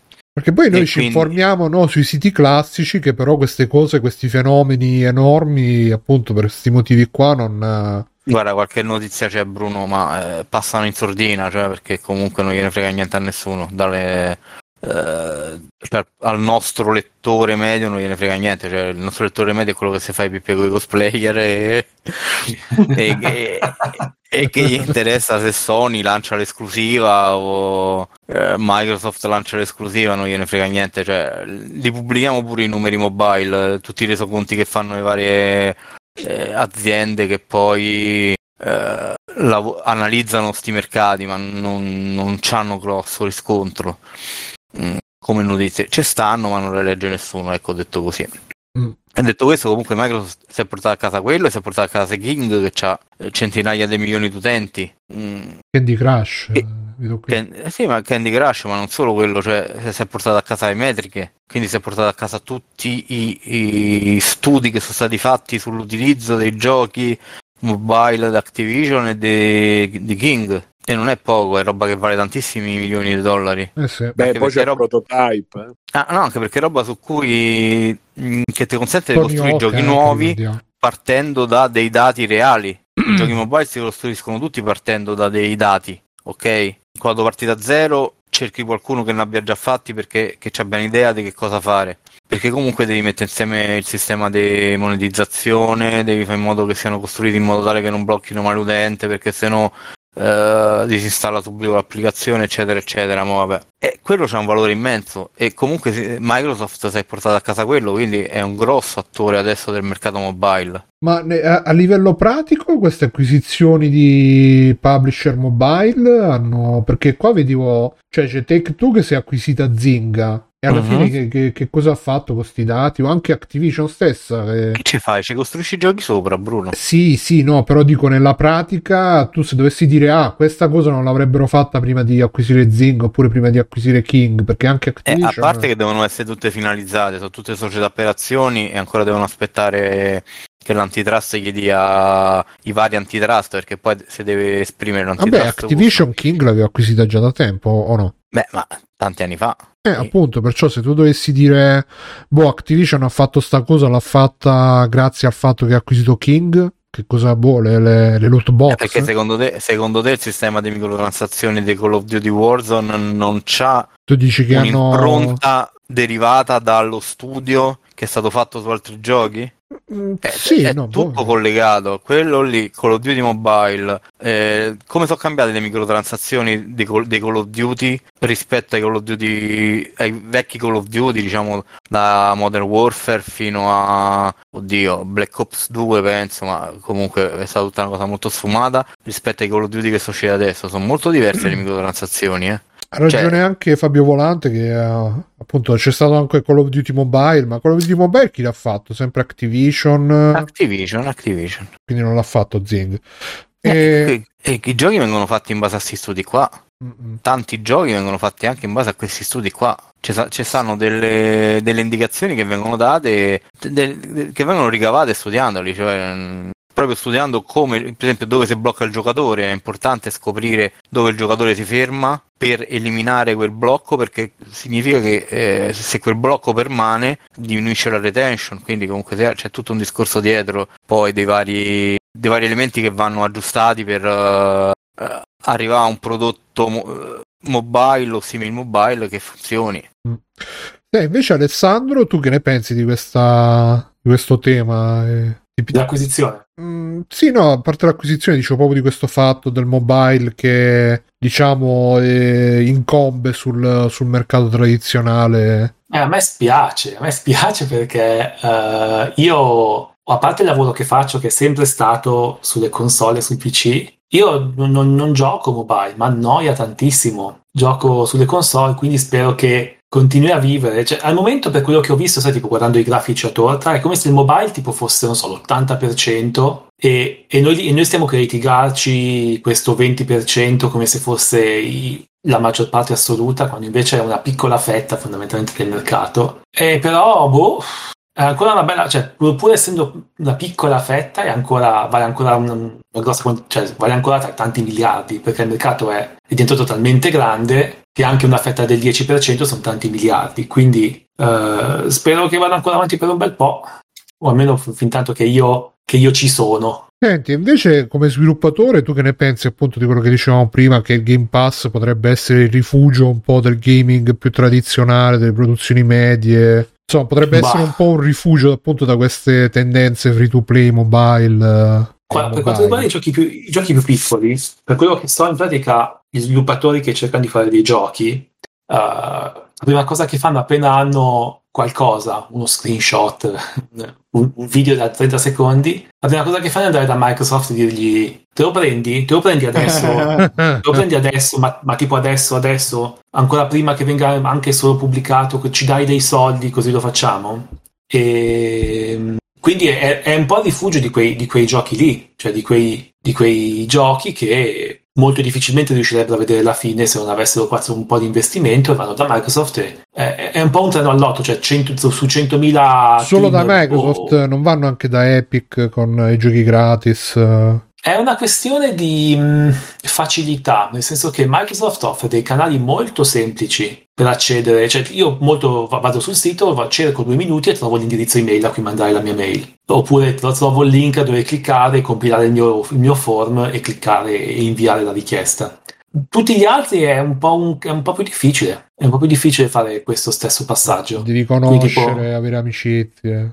Eh, sì, per esempio con Sony non è così semplice. Con Sony devi avere la capacità di poter prenotare un... un meeting con una persona in Sony, che è una cosa che puoi fare soltanto da un certo livello, quindi o, ti, o, ti, o vengono loro a, a trovarti a casa tua, nel senso loro ti dicono ho visto questa cosa, mi piace, ti va di pubblicarla, andare a te da loro è un po' complicato. Invece Microsoft ha fatto, è, con Microsoft invece è diventato molto semplice.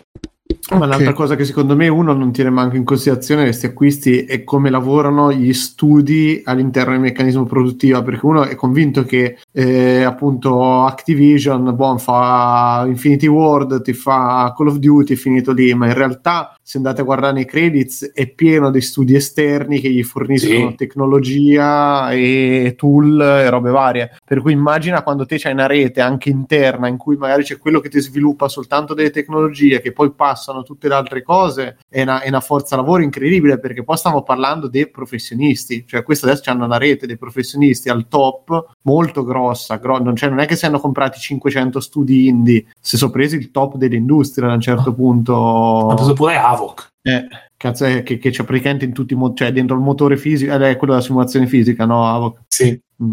Motore fisico Havok. Va bene, dai, eh, se non c'è Simone, volevi aggiungere cognome, volevi aggiungere qualcos'altro? Considerazione finale su questa storia storiaccia. Stiamo a vedere, per quello che mi riguarda stiamo a vedere. Stiamo a vedere. Perché io già avevo detto che non era sostenibile, eppure mi hanno smentito i fatti, quindi che non era sostenibile il Game Pass, dici? Sì, sì, sì. Vediamo, vediamo. No, quello che leggevo del Game Pass è che tra un po' sicuramente Um, sicuramente aumenterà di prezzo, quindi ragazzi eh, non lo so se l'avete già fatto, e come al solito se volete informazioni su come fare trentotto mesi di Game Pass a, a, a un euro che ve lo dà Microsoft, proprio l'euro, venite su Telegram freeplaying punto it che chiedete, vi sarà dato, o forse non c'è più questa offerta, boh, non lo so. No, no, c'è, c'è ancora. E vedete, quindi qua abbiamo gente informata sui fatti. E vabbè, Fabio, tu che non hai parlato, volevi dire qualcosa? E attendi con ansia il nuovo Call of Duty by Microsoft? Uh, a, a me dispiace, nel senso che interessa sicuramente il fatto che, come diceva Mirko, adesso si sono quasi concentrate questi mega studi con queste mega, tecno- mega tecnologie.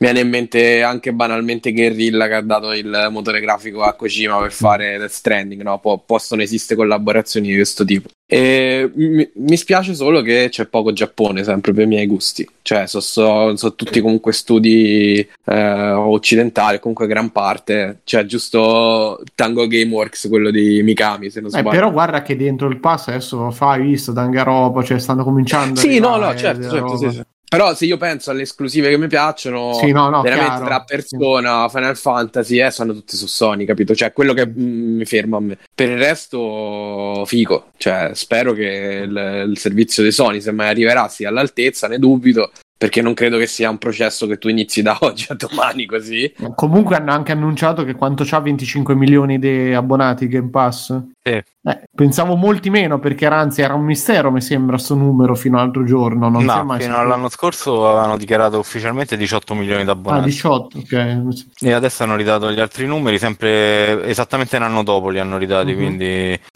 adesso per l'acquisizione da Activision ne hanno parlato di venticinque milioni. Ok, qua eh, c'è questo grafico che ci ha mandato Doctor, grazie Doctor, che diceva videogame a chi appartiene cosa, e mi piace che c'è anche Valve che c'è scritto Dota, Counter Strike, Half-Life, Portal, se... però c'è anche Steam, vabbè, grande Valve. Poi vabbè Sony c'ha The Last of Us, Uncharted, Spider-Man e tutti quanti, sicura... cioè alla fine, come dicevo prima, sicuramente Sony è più...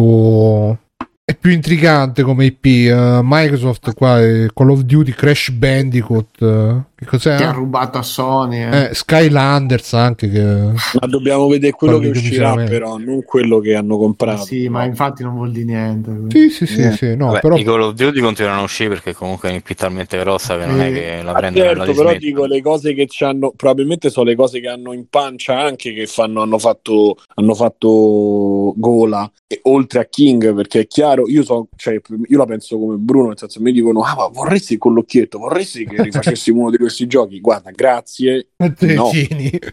Esatto, non, c'è, però... non c'è nemmeno, come si chiama, porco Giuda, a parte qualcosa bello come Tombi, non ci sarà più niente, abbiamo scoperto, tra l'altro. Però no, Tombi, eh, non lo offendete perché l'ha fatto, ecco, lo stesso, oh, lo stesso designer di Makaimura, quindi non rompe di finalmente uno che capisce qualcosa. Stavo ma Makaimura sarebbe no. Ghost and Goblins, okay. Sì. Eh, io non lo dico, detto, basta difendere Tombi perché qua sono in una, in una eh, come si dice, in una tana di serpi, quindi Tombi non va toccato per nessun motivo. Esatto. Giù le mani da Tombi, incompreso. Giù le mani da Tombi. Vabbè, da comunque il um, comunque cioè, è quello che stavano in produzione che interessa, e secondo me è difficile anche che Call of Duty, per esempio, esca solo su Game Pass, cioè mi sembra proprio inverosibile. No, ma è impossibile. Per adesso... a me sembra che l'hanno, l'hanno smentita, cioè l'hanno già annunciato che sarà, continuerà a essere multiplayer. Ma certo, ma ve... no, cioè, fa... anche perché vende pare... molto più su PlayStation che su Xbox. No, aspetta, cui... aspettate un attimo, perché è successa una cosa particolare. Allora, subito dopo la notizia dell'acquisizione Phil Spencer ha detto no, Sony ha detto, ho fatto dato complimenti che... a Microsoft per l'acquisizione. No, calmi, perché c'è una sequenza, è successa una sequenza di cose che è interessante, perché ah, sentiamo. Acquistano Activ- uh, annunciano l'acquisizione di Activision e subito in rete si comincia a moltiplicare la... la gente dice ah, Call of Duty diventa esclusivo Xbox, eccetera eccetera, ok. Subito in rete sarebbero le... quelli sotto al commento sulla eh, notizia. Però le... che succede? Che le azioni di Sony crollano, vanno giù del venti per cento, venti miliardi, come... eh, hanno perso venti miliardi di, di dollari. Dove li ho messi? Loro. Ce li avevo qua. Che, fa, che fa, fa una cosa che non aveva mai fatto prima. Ah, pubblica una nota ufficiale in cui dice: ci aspettiamo che Microsoft continui a pubblicare Call of Duty su.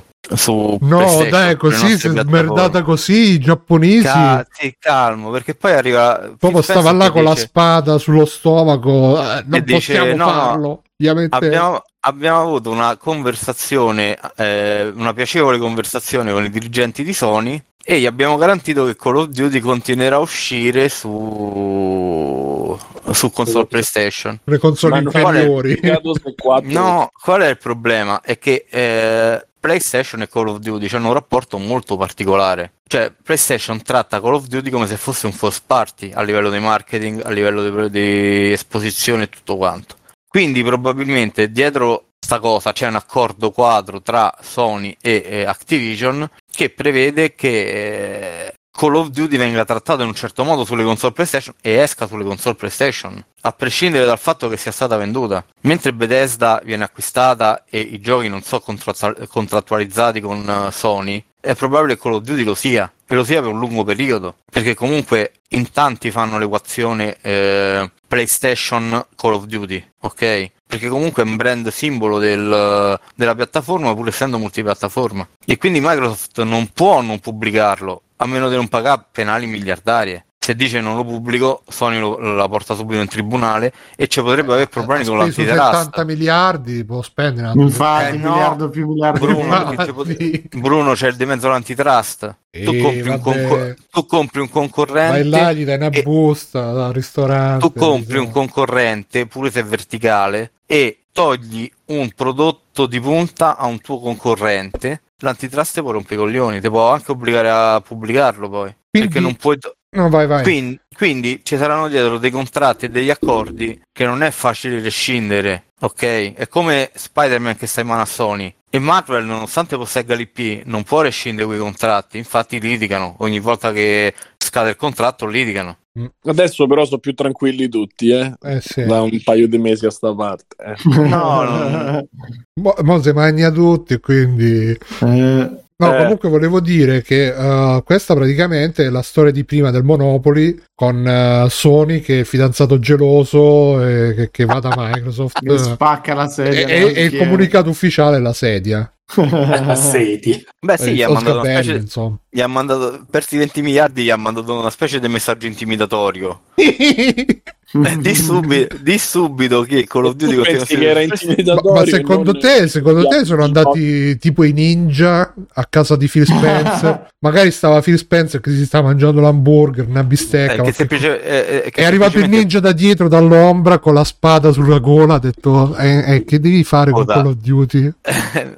No, calma, poi gli ha aperto allora... il cellulare e c'era il presidente di Sony da, da, dall'altra parte. Il rapporto fra Sony e Microsoft è molto più complesso di quello che sembra, mm, perché considerando che mezzo, i contratti con Activision, considerando il fatto che tutta la, l'infrastruttura di PlayStation si appoggia su, uh, su Azure, no? Che è il cloud di Microsoft, e questi dicono ok, i miliardi che vendiamo a voi li diamo tutti a Amazon, eh, no di Amazon, di Microsoft, i miliardi che diamo a voi li diamo tutti a Amazon, magari potrebbero fare una minaccia di questo tipo, ok? Cioè non è che rompi un contratto. Potrebbero fare lì tipo un incontro tipo Gomorra in chiesa, che poi alla fine esce Jeff Bezos a sorpresa. Ma guarda, anche perché no, cioè insomma a quei livelli diventano tutti messaggi velati e poi si telefonano e risolvono tutto firmando assegni miliardari, eh, però è così.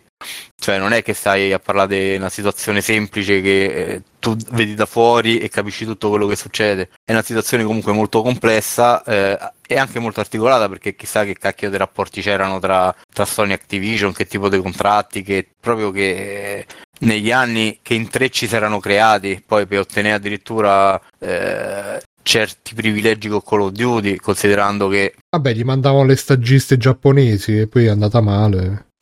Eh, vabbè. Quindi non è una questione Phil Spencer compra Activision e domani Call of Duty diventa esclusiva, eh. Sì, no, comunque per concludere il discorso, intanto grazie Tony Mola che si è abbonato, dice che so tutti sti fifli nuovi, chi, chi, chi fifli nuovi, siamo sempre noi. Ah no, c'è Tagliaferri e Monopoli ospiti, e ovviamente ospiti a casa loro, qua non è che dobbiamo ospitare. E anche Fabio. È Fabio eh, ovviamente. Sì. Ah, sì. Porca puttana.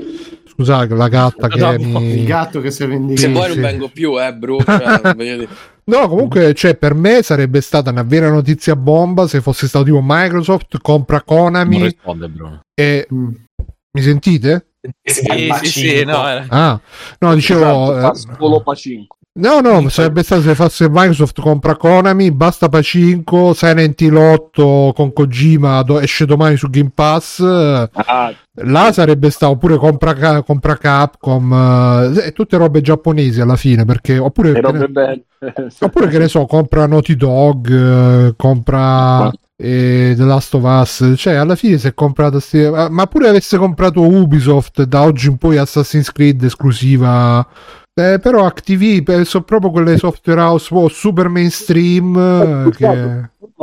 da Vivendi, e Vivendi non sta pure dentro Ubisoft o non è pure legata a Ubisoft? Sì, Vivendi sì. Ha provato a fare la scalata Ubisoft e non c'è riuscita. Ah, è vero. Eh. Adesso c'è una quota di minoranza, ma non, non c'ha tra virgolette grossa voce in capitolo rispetto all'azionariato maggiore. Tra l'altro, per la lucidità che c'ho, quando Bruno ha detto si comprasse, fosse comprata Naughty Dog, io ho pensato a Crash Bandicoot, per dirvi la mia lucidità. È stato ah, detto, è mia, anche sensato fare un po' l'associazione, cioè senza, se uno non sta lì a pensarci, anch'io dico Naughty Dog, Crash Bandicoot, ok, però poi ci pensi e dici no, aspetta, non è, eh, non è più così. Esatto. Va bene, ah, vabbè, per il momento. Vabbè, okay. Si compreranno anche quello, anche Crash Bandicoot, che problema c'è? Biggio, tu vuoi dire qualche su... parola finale su sta cosa e poi passiamo avanti, facciamo no, extra credits. No, passiamo avanti. Non c'hai... Tu chi, chi avresti voluto comprare? Chi avessi voluto che chi avessi chi no, avresti eh... chi avresti volessi voluto che comprasse, avesse comprato Microsoft? Guarda, compra Sega, fa il Dreamcast Sega. due. Eh, io sono felice, ma no, io voglio che, che, che quei giapponesi restino giapponesi. Tra l'altro sappiamo io... che Alessandro c'è già il kit di sviluppo di Dreamcast due, vero? Sì, ovviamente. Sì. Sì. Il Drisca? Drisca. Due però, due. Ecco, mi raccomando. No, il sviluppo è solo Drisca. Ah, è solo Drisca, ok. Eh, però no, lascio tutti i giapponesi. No, sinceramente Microsoft boh, stava bene anche così, non, non lo so. Da ex utente, ma no, non ho problemi. La console war eh, non, non è mai esistita, ecco. Eh, la console war è, è, nei, è nei pad di chi gioca, non tra le aziende, in realtà. Che significa? Quindi... Eh, che, che, che significa, la... che, significa che, che la console war non la facciamo noi, ma che in realtà tra di loro... No, che tra di... è come, è come la, la, la malizia nell'occhio di chi guarda, capito? Quella cosa lì. Eh? Vabbè. Vabbè, Bruno, sto parlando in italiano però, eh, adesso, cioè, non chissà è complicato. Se... Quello è il problema. Chissà se metteranno magari qualche cosa di Activision, di Blizzard nel nuovo Office. Magari al posto Office. della... Sì, magari al posto di Clippy esce il Diablo di Diablo, che fa? Ehi, vuoi un, un suggerimento? Eh. A linea a sinistra. Esatto. C'è Brian the Butcher che si dice Fresh Beat, eh, quello non sarebbe male. No, boh, no, no, no, non lo so, a me queste cose qua non mi piacciono, però ecco, sempre meglio che se la sia comprata Microsoft di Tencent o come, pensa come se chiama. Mettono tipo in Windows dodici, quando uscirà, mettono al posto di campo minato, mettono Call of Duty, così. Boh, leggero, una cosa così fresca. Tant'è loro. Non lo so, quindi mi raccomando, solo cose tra di noi, ragazzi. Tencent bisogna, ecco, bisogna smembrare Tencent, ragazzi. Ma, ma perché, scusa? Eh, possibilmente tramite Evangelion, perché sono ci pensa già cattivi. La Cina a smembrarla che... Eh no, no, no, no, no, no. Che appena, appena uno fa più di dieci euro al mese in Cina, subito arrivano arriva il partito che... Eh, ma non è... Non... è abbastanza incisivo. Eh. È gestito male, gestito male come mm. cosa. Gestito male come comunismo e gestito male come Tencent. È tutto gestito male, quindi no, non mi fido, non mi fido, mi dispiace ragazzi, sono... sono sospettoso. Ecco. Quindi niente, avrei voluto che Microsoft comprasse Tencent. Sì. Ecco, sarebbe stato molto bello quello, eh, per mm. togliere meglio gli americani dei cinesi. Mettiamo subito subito. Ciao, ciao ragazzi, scusate, eh, c'è stato un piccolo ma- malinteso col gatto che ha, ha deciso di tirare via la spina della... Sì, infatti è te- il gatto di Tencent probabilmente, yeah. Doctor, che ci ha fatto lo sgarbo. Secondo che rimetto tutto, allora vediamo qua, opla, opla, e... lo serve, questo. uno, due, tre, in culo pure a te. Ok, questo, condividi schermo, no no, che condividi schermo. No, non condividere lo schermo che si vedono. Le mie foto private, le mie foto private. Esatto. Sono solo foto private. Cioè tu tieni sempre foto private sullo schermo in continuazione. Sì. E basta. Sì, è perché mi, mi piace vedere cose belle, caro Biggio. Ah, ma sono tue foto private, cioè tue personali tipo di te sì, stesso? Sì, quelle, quelle, ah, arti- okay, quelle okay. virgolette artistiche, virgolette. Ah, quelle artistiche, ok. Va bene. Ok, direi che ci risiamo, sì, sì. Sono dimezzati gli ascoltatori. No. Arrivano, arrivano. Ma proprio... Po! Eh, lo so, ragazzi, oh. Scusate. No, no, no, no, stavo notando la cosa, non era una, una, un'accusa. Era... No, volevo spiegare anche alla, alla chat che praticamente qua c'ho il gruppo di continuità, però il gatto, è, che piace molto ai gatti, perché è caldo, quindi si va da mettere sopra, mm. tipo il termosifoncino, e voleva salire sopra e ha staccato non la spina che si poteva staccare, quell'altra, e quindi cascato, cioè come aver tirato proprio la spina, come la tipo signora delle pulizie che passa e ti stacca tutto.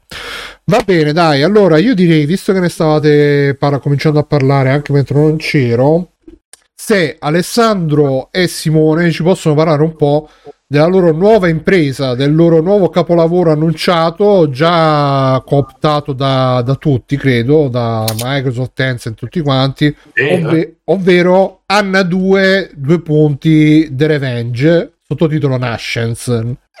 No. È esattamente il titolo che abbiamo deciso, sì, se es- ricordo male. Sì, sì, assolutamente.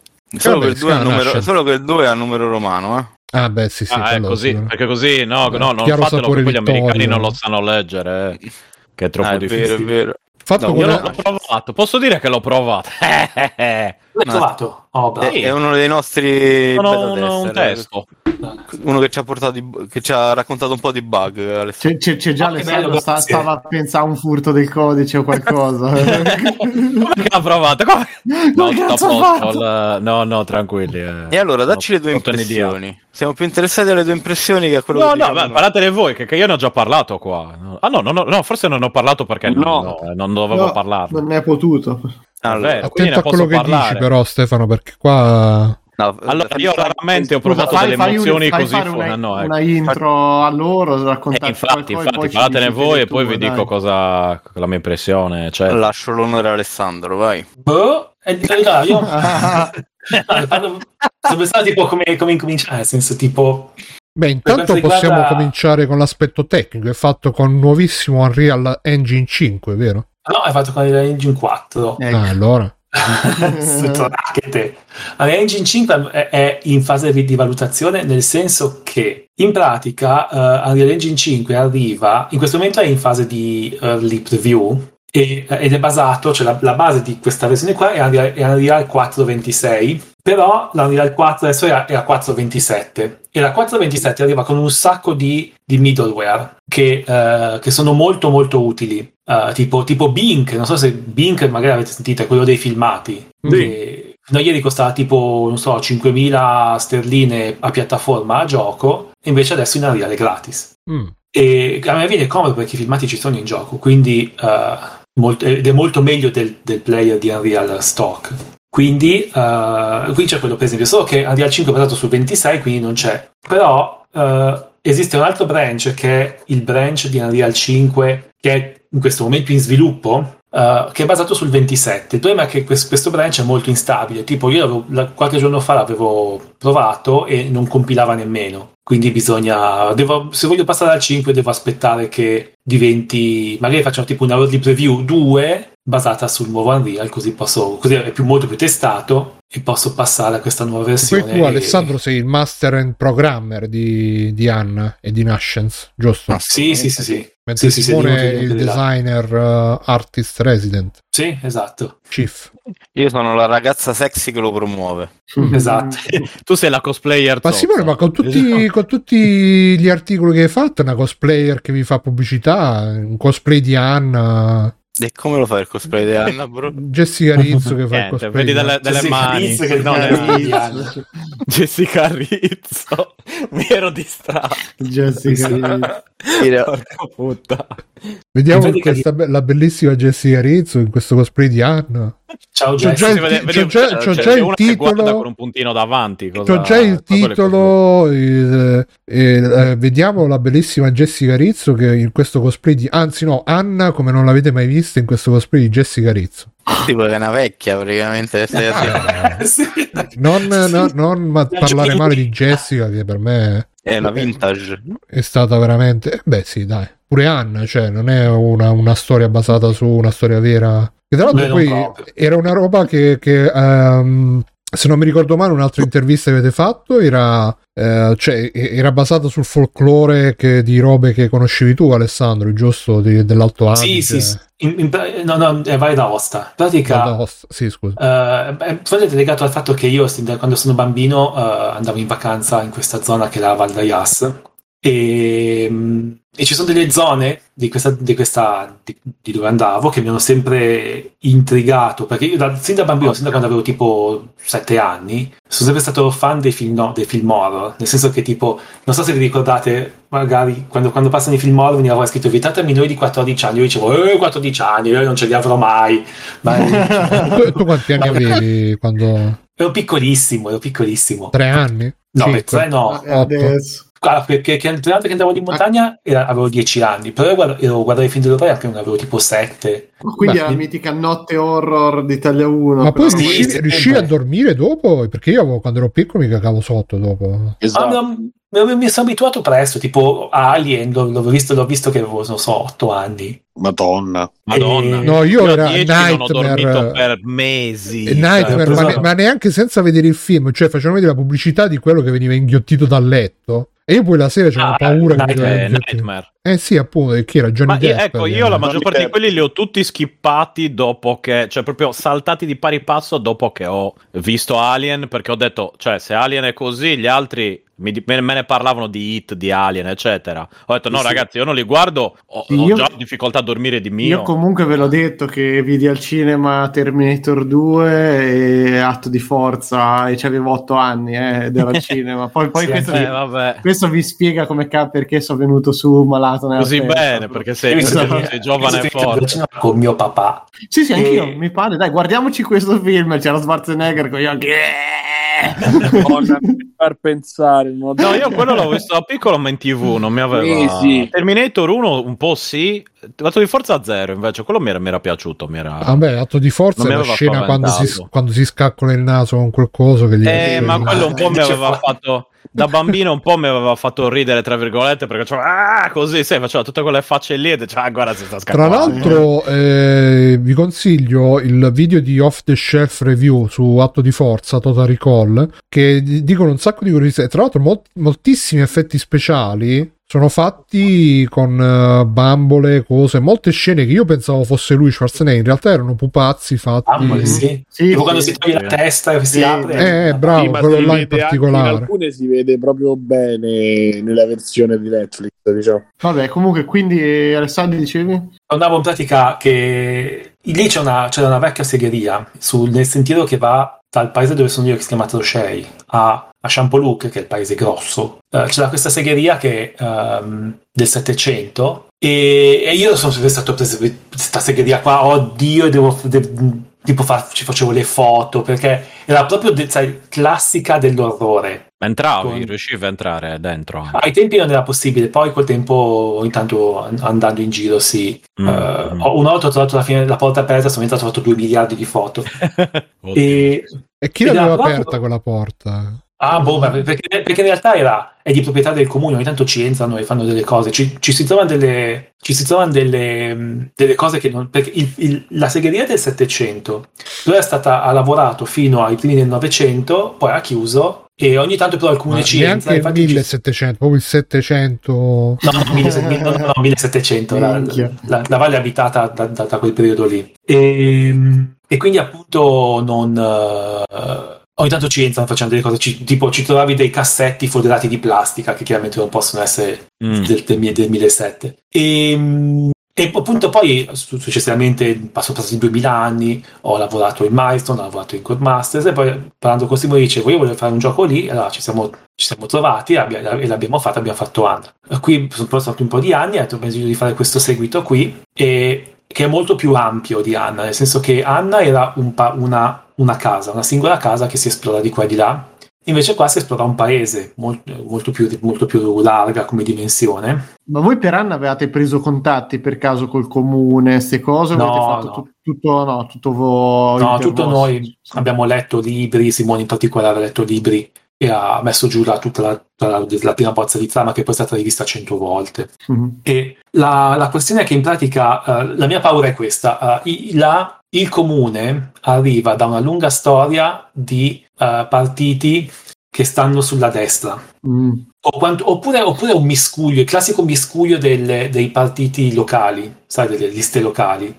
Bellissime. E, eh, la mia paura è che tipo, un, tipo Union Valdoten, oppure, oppure niente, nel senso che tipo un nome inventato, un nome francese che, che, che, che non esiste nel resto del, della, della valle.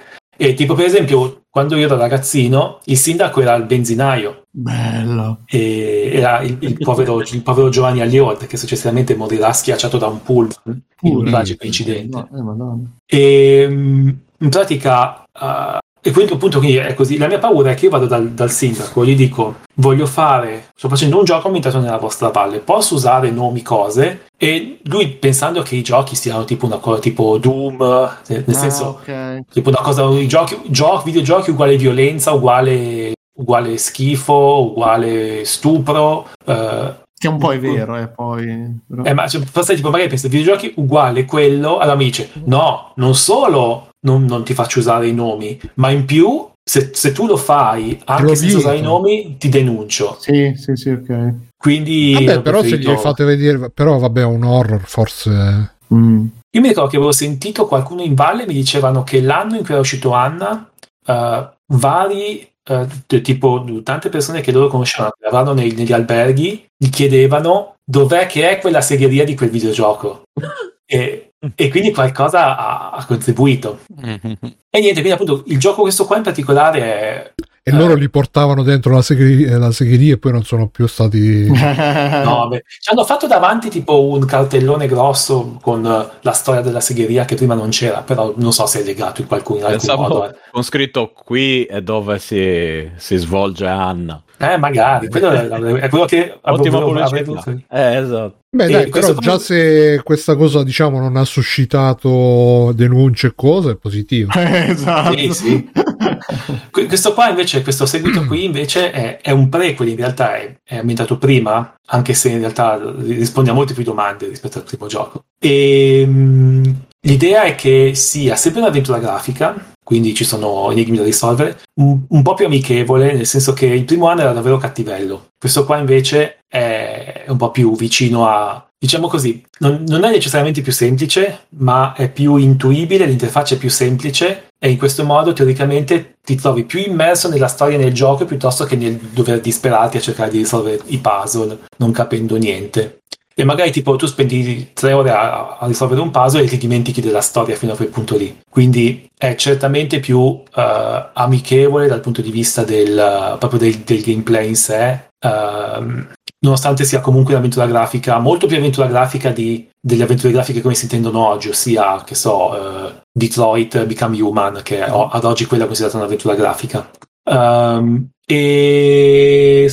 Io un po' sto pensando cos'è che, mi, cos'è che possiamo dire io e Simone senza spoilerare. Uh, si gioca, il giocatore gio, gioca un personaggio che è un, è un, foto, un ex fotografo che si è trovato nel tempo a decidere di seguire un, un culto pagano che e, e l'ha deciso non perché è stato convinto, ma perché ha avuto la prova inconfutabile che la divinità che loro adorano esiste, e, e quindi ha deciso di, di seguirla. E perché gli sono, stati, gli sono stati promessi cose che lui ha sempre voluto, ossia la fama e il successo. E la missione parte con lui che ottiene la missione di uh, trovare le ceneri della strega in questo paese, perché a quanto pare questa strega è stata bruciata in tempo medievale in questo posto, e dice e a quanto pare il giudice, che appunto è la divinità di questa di, quest, di questo culto, le vuole vuole queste le vuole, vuole queste vuole queste, queste, queste ceneri, le vuole disperatamente e le vuole tantissimo, è pronto a qualunque cosa, e quindi manda lui che è il suo, culti, il suo più adorato cultista, ed eccolo qua che gira per i posti e alla ricerca di, di queste ceneri. Questo è l'antefatto. Mm.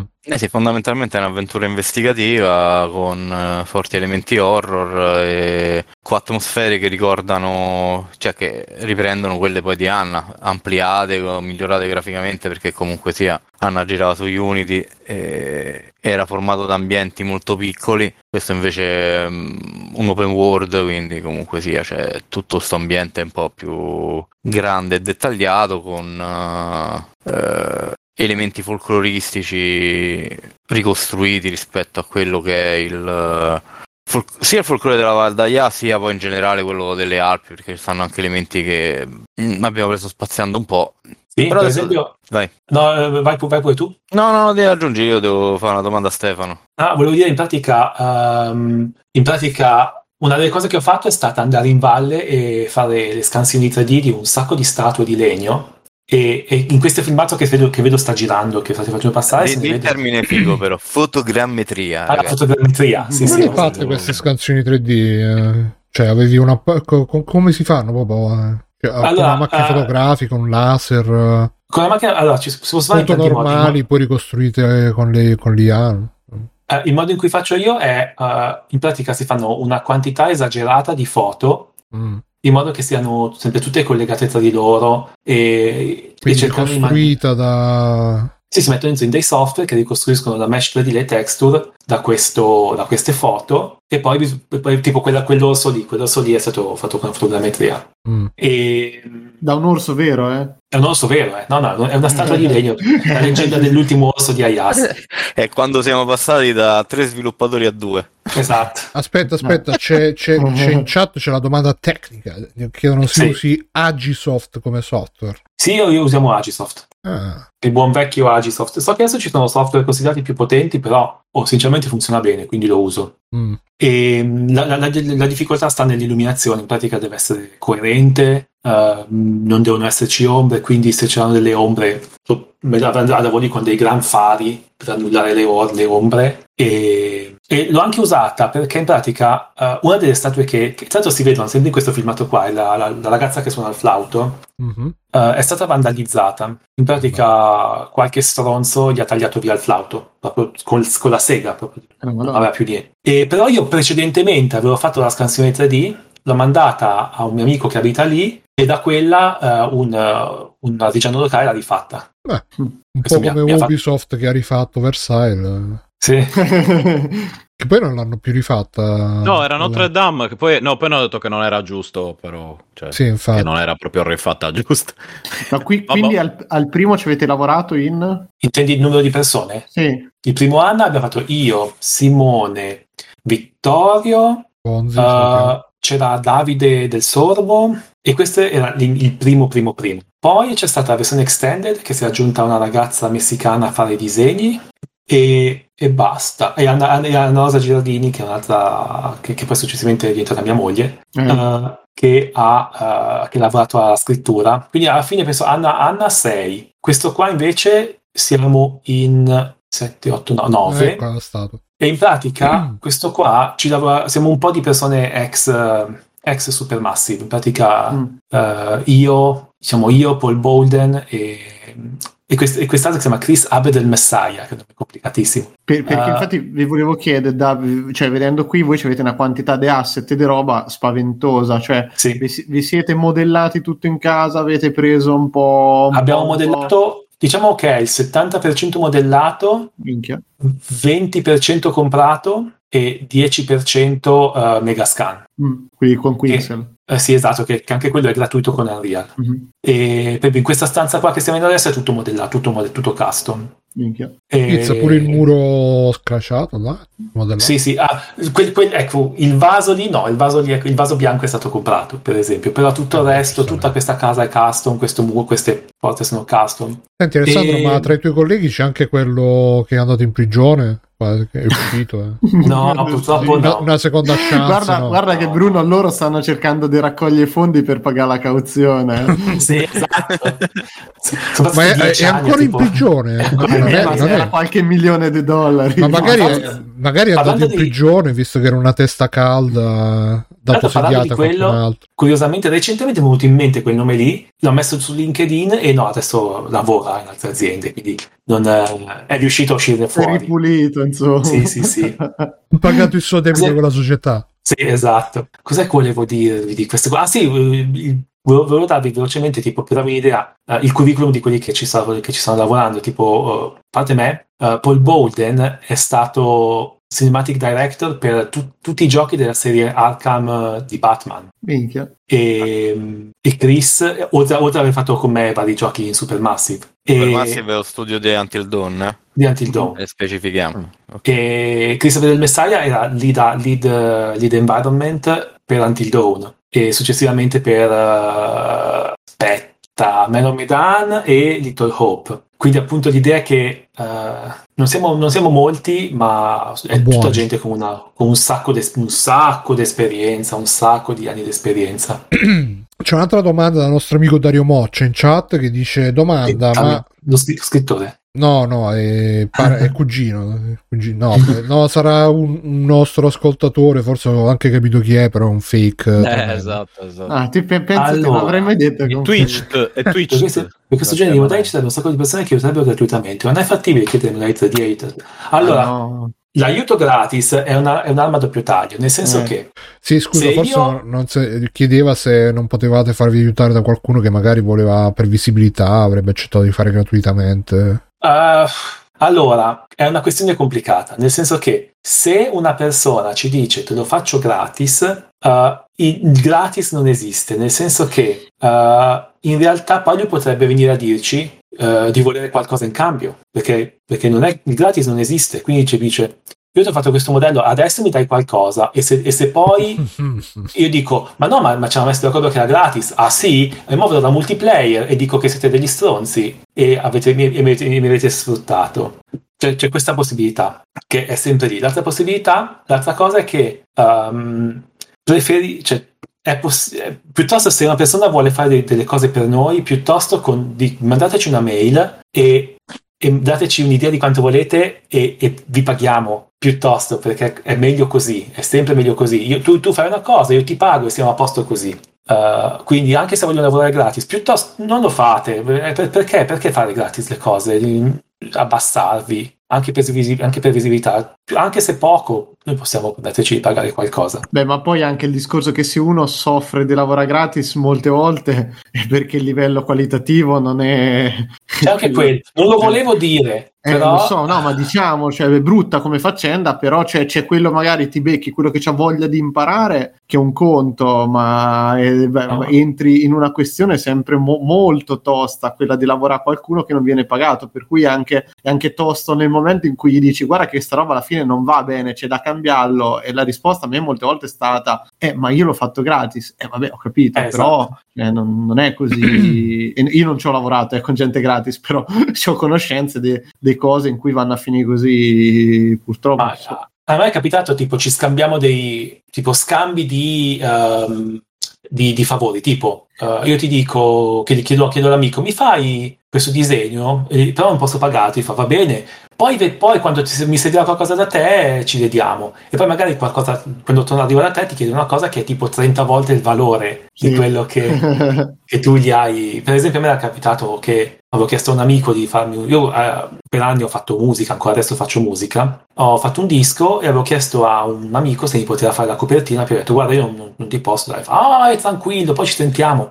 e poi dopo tipo due anni come, come pagamento mi ha chiesto se, se gli scrivevo delle musiche per un, per un suo canale, solo che quello che mi aveva chiesto era tipo non so settanta ore di lavoro eh, e quindi, eh. quindi alla fine no, io l'ho fatta e, e, fatto, però insomma um, era stato molto più di quello che lui aveva fatto, quindi piuttosto tipo che ti, ti vuoi trecento te, te, te, te li do perché, perché così, così è fatto, così è fatto e finito, e la nostra transazione è completata nel momento in cui ci scambiamo io i soldi e tu il lavoro. E, ma a parte questo vedo che lui diceva così, data, ripeto, ci sono molti gruppi di gente che sta imparando, per fare tipo un vaso non ci vuole molto. Ah, tu proponi un contest, senza base, ma postate vasi, usiamo quelli che vi piacciono, più di gente.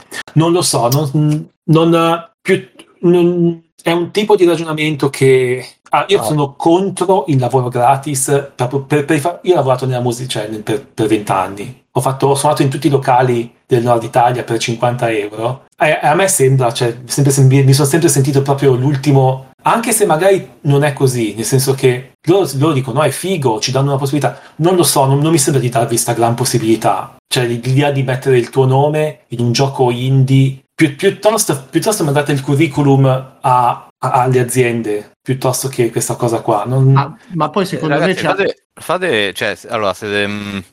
Ormai ci sono tantissimi canali per mettere, per farsi un portfolio, no? Fate qualche cosa, mettete la Sword Station. Io ho sentito un sacco dei casi di sviluppatori, poi ogni tanto girano pure tra le notizie e così.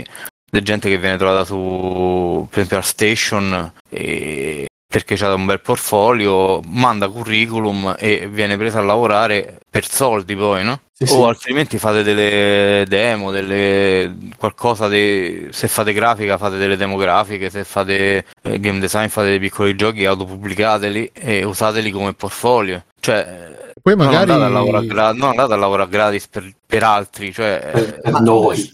Guarda, no, io eh... faccio, fa, faccio anche il ragionamento molto semplice, perché eh, eh, vi rendete conto che stiamo rifiutando de- gente che ci vuole lavorare gratis? Porca per, no, no, ma anche per rispondere mi... a Dario, secondo non me non siamo cioè... italiani. Il concetto è, an- è anche semplice, perché te dici un vaso è una roba molto semplice, appunto un vaso per esempio è una cosa che se c'hai un modellatore te lo fa magari in un attimo, però poi c'è il, il discorso di doverlo texturizzare, di dovergli dare i materiali, tutta sta roba che comunque ti porta via tempo, per cui magari immagino l'avete preso perché perché conviene spendere magari poca, una cifra di poco conto, avere l'asset pronto da poter utilizzare con tutte le cose, piuttosto che anche a sta a combattere con uno magari che te lo fa il vaso, non c'è, c'è, ce l'hai, ce l'hai lì pronto, lo puoi utilizzare, però poi ci so da rimetterci mano leggermente, non è perfettamente come lo volevi te, ci sono delle cose che non è, e, e continui a perdere tempo. E sono d'accordo che per me fatti un portfolio o di io ho fatto un vaso che è finito in quella produzione lì, lavorativamente non è che ti fa fan salto di qualità chissà nel mondo dell'industria, cioè io non ho conosciuto nessuno che ci sia un portfolio con oggetti basilarissimi da prima lezione del corso o la famosa, voi se cercate Blender il primo tutorial che tutti trovano la ste cazzo di ciambella, tutto il la mondo l'ha fatto, sì. Sì, che è una roba secondo me pure agghiacciante perché la gente li, li, li metteva a un certo punto dentro il, il loro portfolio e non serve a niente invece quella roba lì, invece devi cominciare a puntare a un livello qualitativo anche un po' più alto, perché perché poi a fa asset tanto al chilo li fai se ce n'è bisogno, però una produzione che c'ha un minimo di qualità è quella che vanno a cercare all'inizio, la potenzialità che ti puoi dare, no che ne fai tanti a poco, o almeno io penso che, cioè per le piccole esperienze che ci ho avuto io, beh, è questo l- il modo di fa. Poi De- detto questo, se qualcuno volesse, non so, se qualcuno che ci sta ascoltando in questa live volesse, non so, lavorare, la, la, lavorare a qualcosina nel, nel progetto con noi, uh, ci può benissimo mandare una mail e ci possiamo mettere d'accordo su un, uh, cioè ci manda il portfolio e ci mettiamo d'accordo sul, sul, sul pagamento, su cosa, su cosa richiede,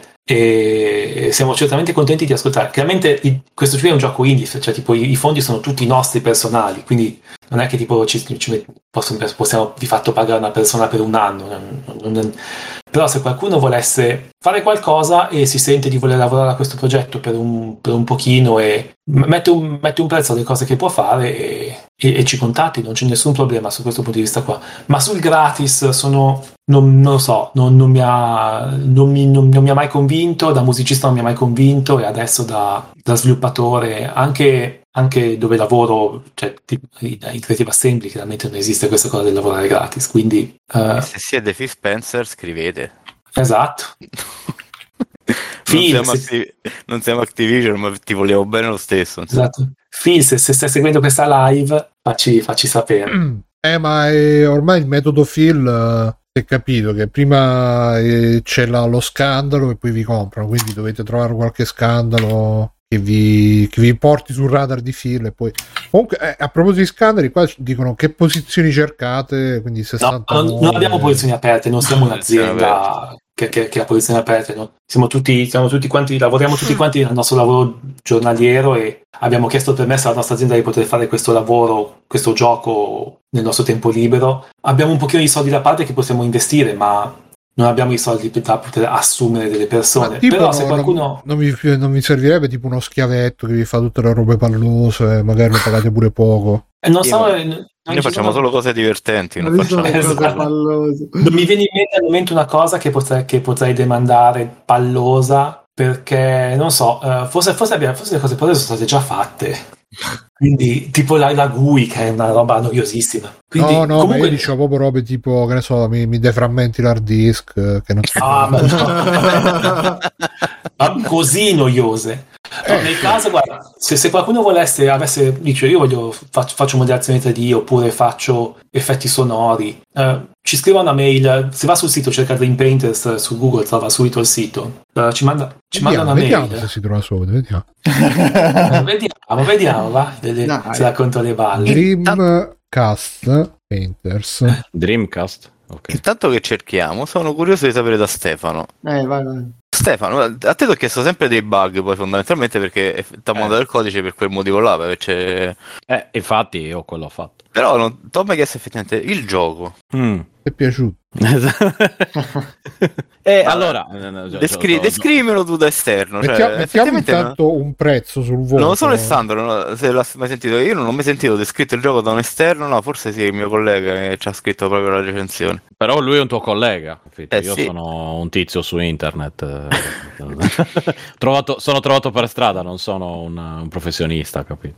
Eh, allora. Io ho giocato appunto alla demo, ma già di dell'anno scorso, credo. Sì, eh, sì quella, quella, di... Da, da, quella di Paso. Sì, sì esatto. Eh, l'ho personalmente, appunto, a parte vabbè, eventuali bug di cui vi ho già eh, messi al corrente, o meglio, che ho comunicato a, a Simone, l'ho, l'ho comunque trovato interessante come... Mh, in generale come, come atmosfere, e, e poi devo dire che certe cose, alcune cose non me l'aspettavo a livello di no, non conoscendo poi neanche la ecco non conoscevo neanche la la trama, tra virgolette, perché come inizi il gioco sei, almeno come inizi il gioco, come inizi la demo, specifichiamo, eh, sei eh, catapultato nella, nella demo direttamente, come si vede anche nel filmato, quello che è andato in sottofondo, diciamo, su, su Twitch, sei già nel, all'ingresso del, del paese, villaggio, adesso non so come, boh, paesino, villaggio, come lo definite voi? Come dite voi? Metropoli, Paes- metropoli.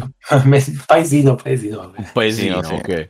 E, e quindi chiaramente, insomma, all'inizio ero un po' spaesato per ovvi motivi, perché dico ok, aspetta, mo cosa dovevo fare, però eh, a livello, cioè avendo un minimo di esperienza ho detto ok, devo, devo, sapevo di massima che dovevo andare in giro e eh, raccogliere informazioni. Eh, di base mi hanno appunto colpito delle cose che non mi aspettavo, ad esempio la cosa delle maschere, eh, lì dove tra l'altro ho beccato un bug, tra l'altro mi ricordo, infatti è stato fissato, ecco. eh, ed ero appunto, e lì, lì quando sono tornato ho detto aspetta, qua, qua è cambiato qualcosa o sono io che sono, cioè ho detto, perché l'altro problema è che sono rincoglionito io di mio, quindi ho detto ma questo è successo perché sono io rincoglionito o è il gioco che l'ha fatto?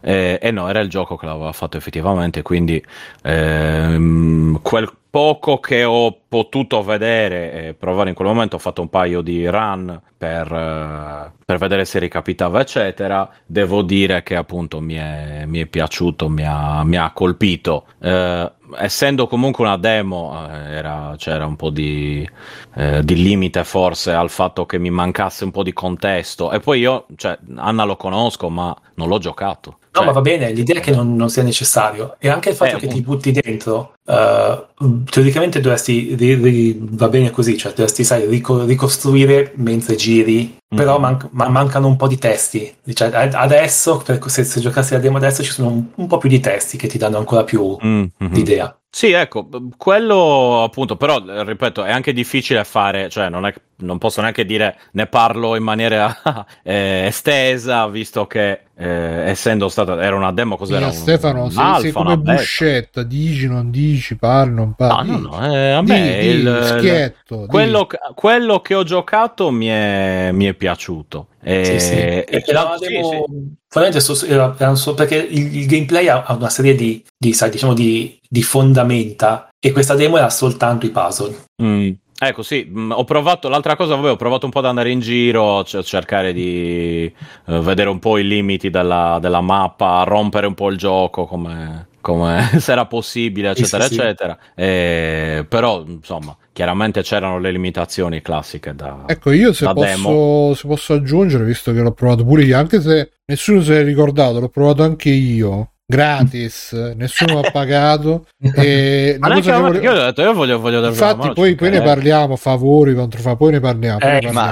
Ma scusa io, io ho bisogno della no, suoneria allora. nuova del cellulare, quindi Bruno vuole una risponderia nuova, ragazzi. E, no, io una cosa che volevo dire è, è la velocità della, della camminata, è troppo lenta, ragazzi.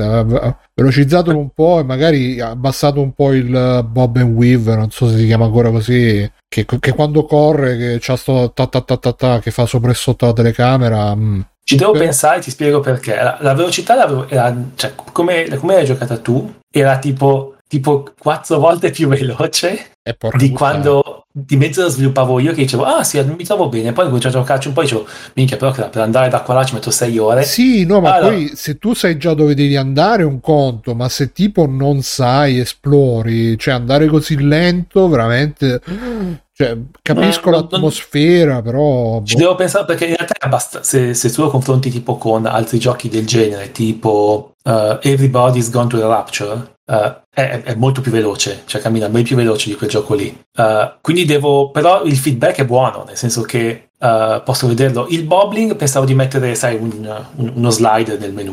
mm. No, a me come velocità invece mi pare che andasse bene, almeno, poi non lo so, magari Bruno tu giochi sotto, sì, no, sotto io, anfetamine, quindi vabbè, muovi, io, muovi. Io sono del, per il futurismo, quindi la velocità, il esatto, la velocità, sì, sì, sì. L'uomo sì. che tiene il volante, se esatto, esatto. Eh, cosa volevo dire. Poi per il resto sono d'accordo ah. con Stefano, grande atmosfera, però appunto sono luoghi molto suggestivo da esplorare quest'ambiente, però appunto farlo con, eh, con, con così tanta lentezza e con questa telecamera che va, che c'ha un po' il mal di mare, un po' secondo me... Io volevo sapere se prevedete anche momenti al, con la luce o sarà tutto... Sì, sì, cioè, tipo, cioè, il gioco parte che è di notte. Allora, teoricamente, per, siccome questa è una demo, era tutto di notte, ma quando si esce dalla casa, quella dove c'è la, la, la, camera, la camera dove si sviluppano le foto, quando sei sotto il palazzo e si esce, dovrebbe essere già uh, il, il, come si chiama, la mattina, la, quando sorge il sole, e andando Beh, avanti, l'alba. La, l'alba, e andando avanti poco dopo è tipo sei in pieno mezzogiorno. Mm, quindi okay. Cioè, ci sono, poi, poi passa ancora, torna, e torna la notte di nuovo. Quindi c'è, no, c'è, infatti abbiamo tutto un sistema che abbiamo studiato per gestire, uh, non è in tempo reale perché non funziona bene con questo tipo di giochi, però, mm-hmm. cioè nar- narrativi intendo dire, però uh, cambia, cambia, cambia spesso, cambia... No, no, ero curioso, la, la, in realtà viene dal fatto che sono un cagassotto e quindi se il gioco è di notte ed è horror io mi, mi cago ancora più sotto, però questo è un problema mio personale, quindi... Secondo me anche di giorno funziona ero curioso, bene. Ero curioso. Vi posso chiedere, quello. Del primo... Una cosa che non vi aspettavate che fosse recepita così bene, invece, cioè una sorpresa che ci avete avuto come reazione del, della gente, e una che invece non vi aspettavate. Io personalmente non pensavo che la musica sarebbe stata recepita così bene, e così male invece che non pensavo è uh, i, la difficoltà nel risolvere i, i puzzle. Cioè, la, la, la, no, anzi, non quello, non quello. La difficoltà, uh, la, l'attrito che abbiamo trovato verso il giocatore, uh, per nel, che, rifaccio la frase, l'attrito che abbiamo trovato che era il giocatore nel leggere i testi in gioco. Mm. Perché è una cosa su cui sinceramente cioè, ci abbiamo messo non, non ci si fermava a leggerli o... ah, non li leggono, cioè, ah, non mi frega niente, non li... Eh, non li leggono. Potrei essere io allora, eh, il giocatore. Eh. È una cosa su cui abbiamo investito un bel tempo, sono stati ripuliti, sistemati, rivisti, però non, non hanno avuto l'effetto, alcuni sì, alcuni che alcuni, ma proprio, cioè, alcuni ci hanno scritto dicendo quanto gli sono piaciuti, ma la, diciamo così è una piccola fetta, la, una grossa fetta invece l'ha trovato davvero molto antipatico, che bisogna leggere per capire le linee. Mm. Eh, io pure più o meno le stesse cose, cioè, nel mm. senso che a me eh, non mi aspettavo, cioè non mi aspettavo che venisse recepito molto bene in Europa e meno bene negli Stati Uniti a livello, a livello geografico. In realtà un po' ci avevo pensato, però non, non mi aspettavo fino a sto punto, insomma. Ma pe- perché lo vedevi come una roba molto universale, oppure proprio perché... No, in realtà era, eh. proprio il contrario, era dedicata a una nicchia di giocatori, perché fondamentalmente era un'avventura grafica in prima persona, e era Monkey Island, era pensato con quel tipo di puzzle là, e quindi pensavamo che andasse a una nicchia dei giocatori. Eh... In Europa, per esempio, è stato recepito molto molto meglio rispetto agli Stati Uniti. Invece quello che non mi aspettavo, beh, di negativo è questa cosa qua, cioè tanti giocano anche un'avventura relativamente piccola, perché Anna era molto compatta. Come, come eh, durata, se... su quanto stava? tre quattro ore? Sì, all'incirca. E all'incirca sì, però non approfondiscono neanche quel minimo di, di materiale che, che ti richiede la comprensione di un'avventura del genere, ok? Mm. Non stiamo a parlare di un gioco di ottanta ore con sì. libri interi, eh, ma comunque con dei testi che ti spiegano un po' quello che succede e che ti danno una dimensione del, della storia. Io ricordo che qualche tempo fa ho visto uno streamer che si chiama Il Gatto sul Tubo, se non sbaglio. Ah, beh, conosciuto. E sì, e stava giocando ad Anna. Io ho detto, oh, guardiamolo che sto giocando ad Anna. E giocando, mentre ci giocava, ho cap- sai, tipo, ho capito tutte le, sai, tipo, ved- proprio vedendolo giocare, ho capito, sai, cosa va bene, cosa non va bene. Mm-hmm. Però mi ricordo che a un certo punto si è trovato, la gente gli diceva, devi leggere per risolvere i puzzle. E fa, ma chi c'ha tempo di leggere? E si è incazzato tantissimo. Cioè, proprio... Cioè, proprio non è che tipo, ha detto, che noia, non mi va proprio, era proprio incazzato che... E, e non c'è niente da fare, infatti ha, ha, l'ha, l'ha chiuso e l'ha, ha smesso di giocarci perché non, non proprio lo ha odiato tantissimo, perché e, e mi ricordo che diceva, non è che a me non piace leggere i giochi, ma non mi piace leggere, ha proprio incazzato come una bestia, quindi eh, da quello ho capito, cioè te, il, magari abbiamo dosato malamente i testi, cioè tipo magari abbiamo messo dei libri troppo lunghi, cioè te, testi ok, ma anche tanti ma dosati diversamente, tipo questo qua che compare adesso che è corto, quindi va bene. Quindi uh, anche da questo tipo di feedback non è, non è a me non cioè, è, è, è positivo per noi, nel senso che cioè, se uno si incazza è un feedback negativo.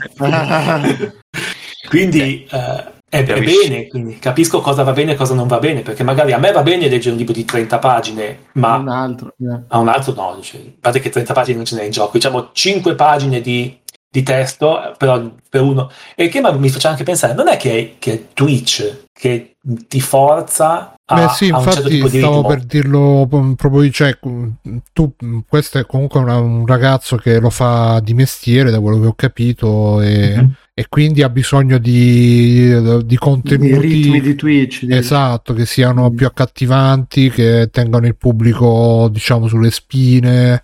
E sì. Su Twitch se ti metti a leggere una roba cinque minuti è, è la morte, sì, credo. Ammazzi. Per questo abbiamo pensato, no, non tanto per Twitch, proprio per, per ritmo, per, quali, per, per non distanziati dalla, dal gioco. Uh, sono, i testi in questo, in, questa, in questo gioco qua sono più Uh, sono più pesati, sono più adeguati, diciamo, in modo da non distanziarti, cioè non, tipo, non è che tipo clicchi sul libro e devi starci lì un quarto d'ora, mm. e è, è, è tutto molto più pesato, meglio. Infatti io speravo di riuscire a ricontattarla nella speranza di fargli giocare non questa demo qua, ma la prossima demo a cui stiamo lavorando, molto più completa, con tutto il gameplay, uh, nella speranza che potesse magari ritrovare la simpatia verso di noi. Mm-mm.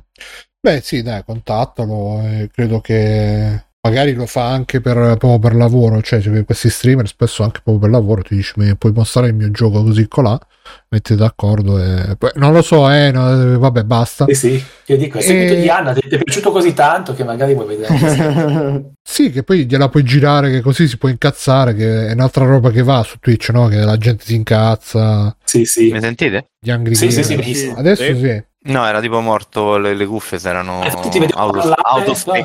autospente, no, cercavo di dire una cosa ma non me, la tecnologia Vai. non mi ha aiutato. No, è, un'altra cosa che aggiungo è, ecco, una cosa che mi è dispiaciuta tanto è che nonostante abbiamo fatto tutti i tentativi possibili per far passare l'idea che fosse un'avventura grafica in prima persona, abbiamo ricevuto un sacco di rotture di coglioni perché la gente si aspettava Amnesia. Ah. E l'abbiamo scritto, abbiamo scritto che era eh, più verso Monkey Island che, e, e avventure simili. So che Bruno quando sente Monkey Island metteva mano al muschetto, però sì, almeno potevate dire Gabriel Knight. Eh, però quello, quello non è secondo voi un effetto dell'impostazione, e cioè che effettivamente io vedo uno screen d'Amnesia e uno screen di, de, del vostro uno, che uno, simile. Eh, uno okay. che non è allenato potrebbe anche addirittura arrivare a pensare che è lo stesso gioco. Eh, lo so, però uno fa tutta comunicazione in modo tale per cercare di spiegarti che cosa vai a trovare, no? Sì. E poi diventa pure complicato, cioè nel senso non è che possiamo mettere i mh, cartelloni pubblicitari sulla statale per dite ah, è un'avventura gra- ok. Ma poi il ma, primo Anna... Dispiace... Eh, ma ti ricordi gio- quando Anna... Tipo un sacco di gente ci scriveva pensando che fosse Anna Franzoni. Sì. Minchia. Ci hanno scritto, credevano che, che sarebbe una grande idea, perché comunque... sarebbe stato un colpo di scena. Eh, no, perché... sarebbe una grande idea perché adesso vanno molto sì, crime. crime. Quindi secondo me, cioè, se facessero sì. il gioco di Meredith o il gioco di Coso sarebbe, io me lo gioco, ricordo... onestamente, mi... mi dispiace. Mi ricordo, mi ricordo proprio bene che uno su Multiplayer aveva commentato dicendo sì, bella la grafica, il gioco interessante, però è inaccettabile che abbiamo fatto una cosa su, sulla storia di Anna Franzoni. Porca troia. Sì, ma a voi lo gioco anche, vabbè, qua in chat dicono la statua di Anna Frank, mitica. Grande la statua di Anna Frank. No, dicevo, eh, a voi ve, ve lo gioco anche il primo anno, ce so, lo gioco anche PewDiePie, quindi forse sì, è, è stato anche eh, quello che... Quello è stato un grosso boost. Ha e portato l'associazione con Amnesia. Sì, sì. A lui era piaciucchiato, si era beccato un finale un po' sfigato, mi ricordo, avevo visto. Mm, però gli era piaciuto, lui l'ha sì. trattato bene, via. Sì, sì, sì. Ma come l'avete contattato PewDiePie? Con la ragazza che è italiana? Hai detto, dai, dai no, in realtà fu una cosa italiani. Più... In realtà fu pure la una cosa di fortuna. Ha fatto okay. Simone. Era lui che cercava, eh, all'epoca era famoso perché faceva urla nei giochi horror. Mm. Eh, dei giochi horror non ce n'erano tantissimi come adesso, e visto il nostro l'ha chiesto e l'ha ricevuto. Beh. Perché dite no, il più grande youtuber del mondo a livello dei contatti. Eh. Beh. Neanche c'era da verificare se fosse vero o no, era lui, quindi... No. sì, sì. Sì, oggi mi sa che è inavvicinabile, ma ai tempi era avvicinabile. Mm. Ma non so neanche se è più potente come prima, cioè nel senso ancora grosso, è eh, molto molto grande. Molto Dopo difficile. Che ha fatto il video d'Anna ha perso i suoi poteri. Esatto. No, in realtà ci ha aiutato parecchio. Eh. Grazie, sì, sì, sì. Grazie Felix. Sì, sì, no, lui c'ha la ragazza italiana, quindi c'è un po' un debole per l'Italia, magari. Sì. Magari, magari gli mandate tipo il pacco... Un pacco da giù, sì. Con i tarai. Sì, eh, i tarai, il salame, il prosciutto. L'anduia e dentro... Eh. Crack, ah. E dentro il D V D del gioco, eh. Dentro dentro. Dentro. E poi con simpatia un prodotto locale da Vadosa, la fo- una forma di fontina. Mm. Esatto. Che bontà. No, gli dobbiamo mandare la Sacher, quella che mi ha fatto mangiare. Io ah, la, la Sacher. Io ancora me la sogno, era buonissima. Ok, va bene, dai. Eh, in realtà io volevo parlare due minuti di Anna, ma alla fine ce ne siamo stati mezz'ora, quindi no, se vogliamo fare un giro super velocissimo di extra credit e poi chiudiamo. Eh, eh, Simone, una roba super velocissima. Io? Cognome, no, cognome. Simone Cognome, se c'è ancora, non lo so. È che è morto in diretta, no? Mi sa di sì. Erano troppe tachipirine. È mutato, ragazzi. Ha preso la quinta tachipirina. Che ha fatto effetto quella boccia. Ne hai preso intera. Troppo, amico, ne hai preso troppo. Sì, è mutato. Vabbè, Vabbè. Fabio? Eh, guarda, io proprio al volo ho iniziato Danganronpa il primo. Eh, comprato cinque giorni prima che regalassero il Game Pass, però vabbè, lo sto giocando su Switch, quindi amen.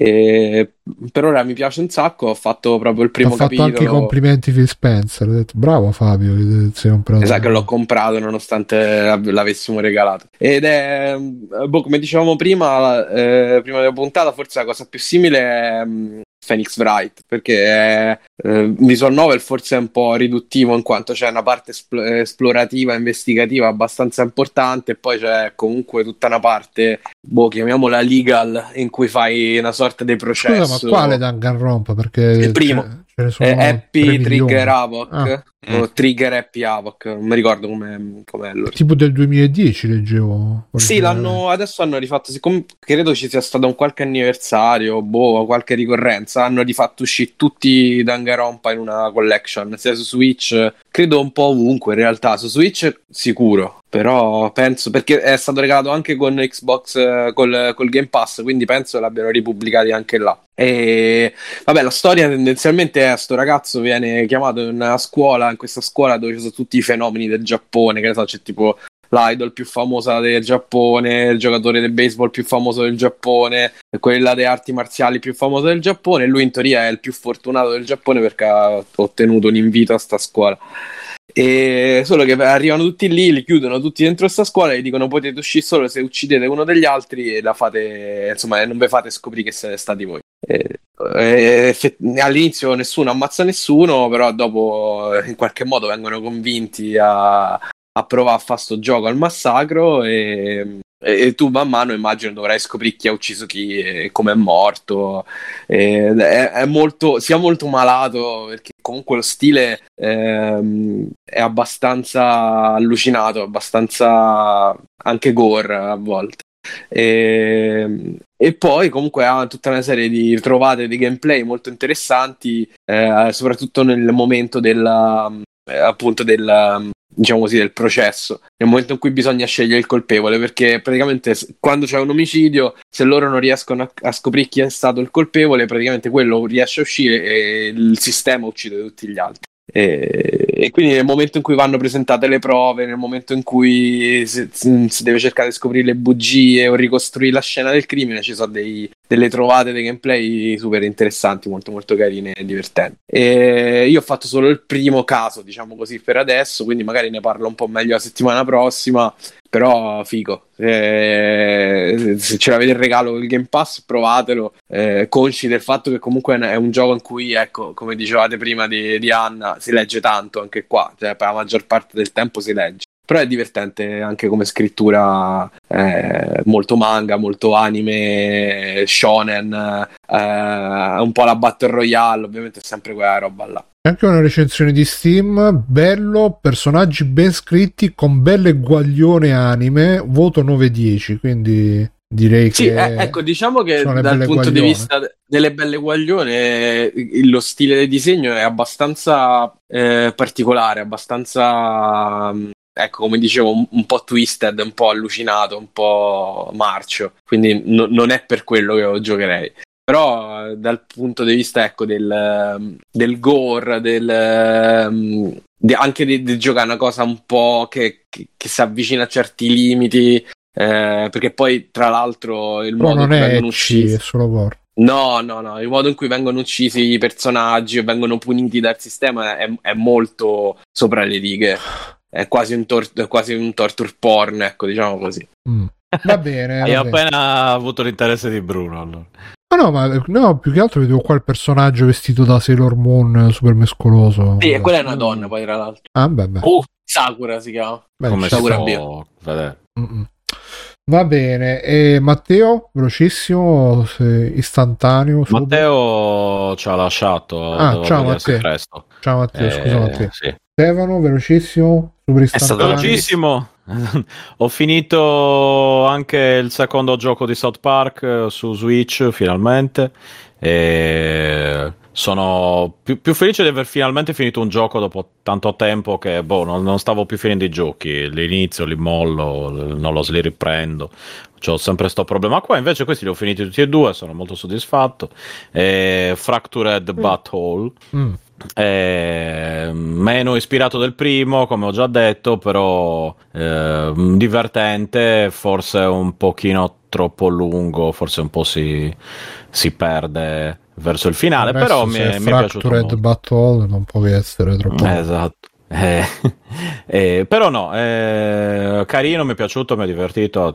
Trovate la South Park, eh, non bello quanto il primo, ma se insomma n- n- mi è piaciuto, ne avevo bisogno di un po'. Comunque di, graficamente di Park, proprio il cartone animato, cioè, sì sì, è, sì. È come, cioè, il primo era come vedere un episodio praticamente a momenti, ma anche questo è una specie di, sono, sembra quasi dei mega episodi con, con gli incontri eh, con gli incontri stile R P G. Mm. Eh, però no, consigliato, e l'ho, l'ho presi in offerta su, con gli sconti natalizi assieme al primo. Eh, su Switch adesso penso che non sia più in offerta, ma ci sta bene. E devo dire che scatta, cioè scatta meno questo del primo, che probabilmente era ottimizzato male.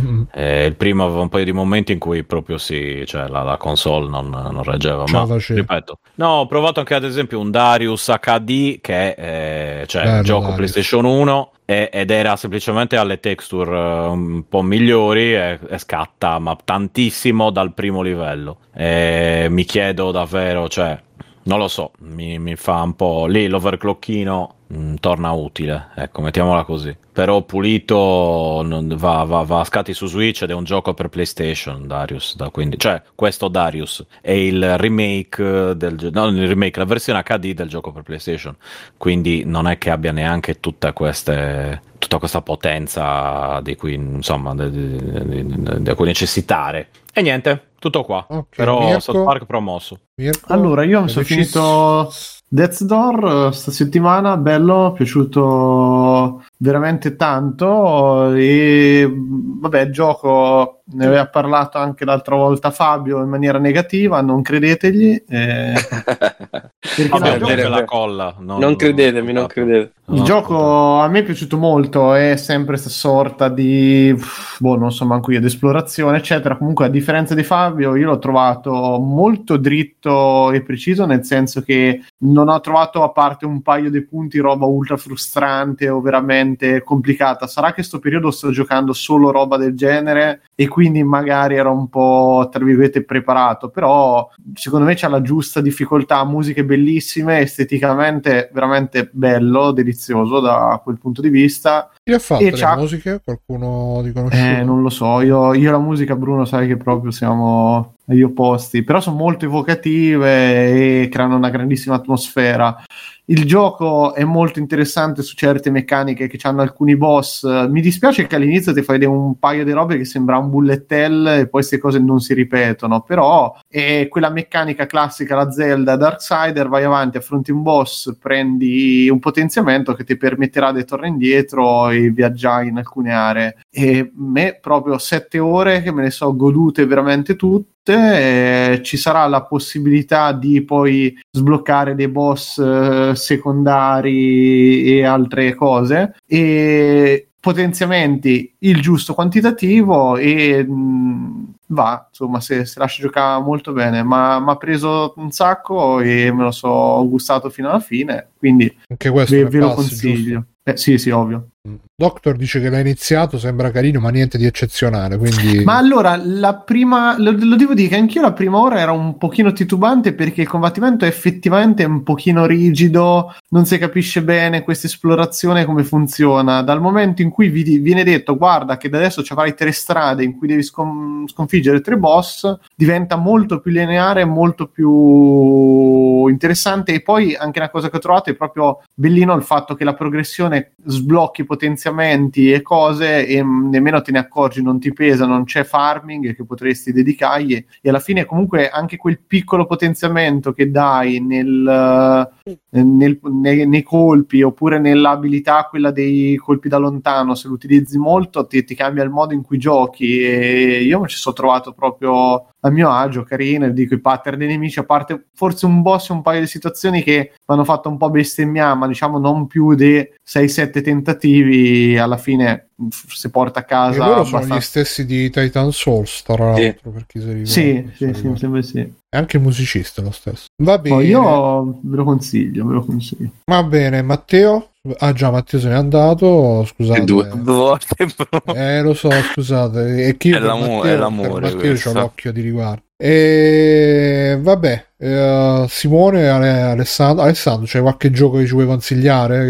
Che... qualche serie T V, qualche qualsiasi cosa. Io ho giocato, ho giocato recentemente a quel gioco che sembra Castlevania, che ah, c'è sul pass con, con un nome complicato. Quello Bloodstained. No, no, no, c'è Lodos, Dead Lodos, Lodos, Lodos. Record of Lodos. Ah, no. Quello l'ho giocato anch'io, quello che... eh, sì. Esatto. E secondo me è carino. Sì, sì. Digli. Non ho capito niente della storia perché non ho mai visto manco una puntata dell'anime, né letto eh, il manga. Io mi stavo quindi... riguardando no. l'anime e poi no, non si capisce un cazzo. cazzo. No, non no, si capisce. Non... è abbastanza chiaro. Cioè... Non, non so di cosa parlasse, però il gioco è carino. E, e qui in questi momenti mi ricordava, pensate, Ikaruga. Perché bisogna sì, cambiare... sì, che c'ha la meccanica quella dello eh, Switch. L'ha detto sì. Infatti Mirko, eh, sì. era, era come caro. Ed è carino, mi è piaciuto abbastanza, l'ho finito, sono stato fino in fondo, è stato carino. E non è, non è il più bello, cioè non è che so Hollow Knight, però è davvero è carino. Cioè, Beh, a me sta sul cazzo perché è rippato, rippatissimo da Castlevania. Sì, è vero, però alla fine, vabbè. E, e la gente sì, esatto, quante forum... cinque ore lo finisci. Sì, no, ma, no, ma non sto dicendo, mi, mi sta sul cazzo che hanno rippato proprio gli sprite, la grafica sì. tutto qua. E la gente nei forum di Steam che dicono ah ma no, ma ha preso ispirazione, ma cazzo, ma siete ciecati, non vedete che lo stesso animazioni. Bruno, se, se vuoi guardare se vuoi guardarti una roba veramente al limite del plagio, forse pure peggio, è Dandy Ace, che è il clone di Hades, ed è una roba che io quando l'ho visto ho detto ma mi ha dato fastidio veramente, cioè qui noti come dici te, ci so quelle tre quattro animazioni che so al top migliori di tutto il resto del gioco e dici queste da dove vi sono uscite che sono fantastiche, e scopri che l'hanno copiate, invece te ti guardi Dandy Ace, proprio hanno copiato i menu, l'impostazione della grafica, è una roba che oh, mi ha dato un urto in effetti. incredibile sì. Guarda, guardando lo screen eh. è identico. Sì.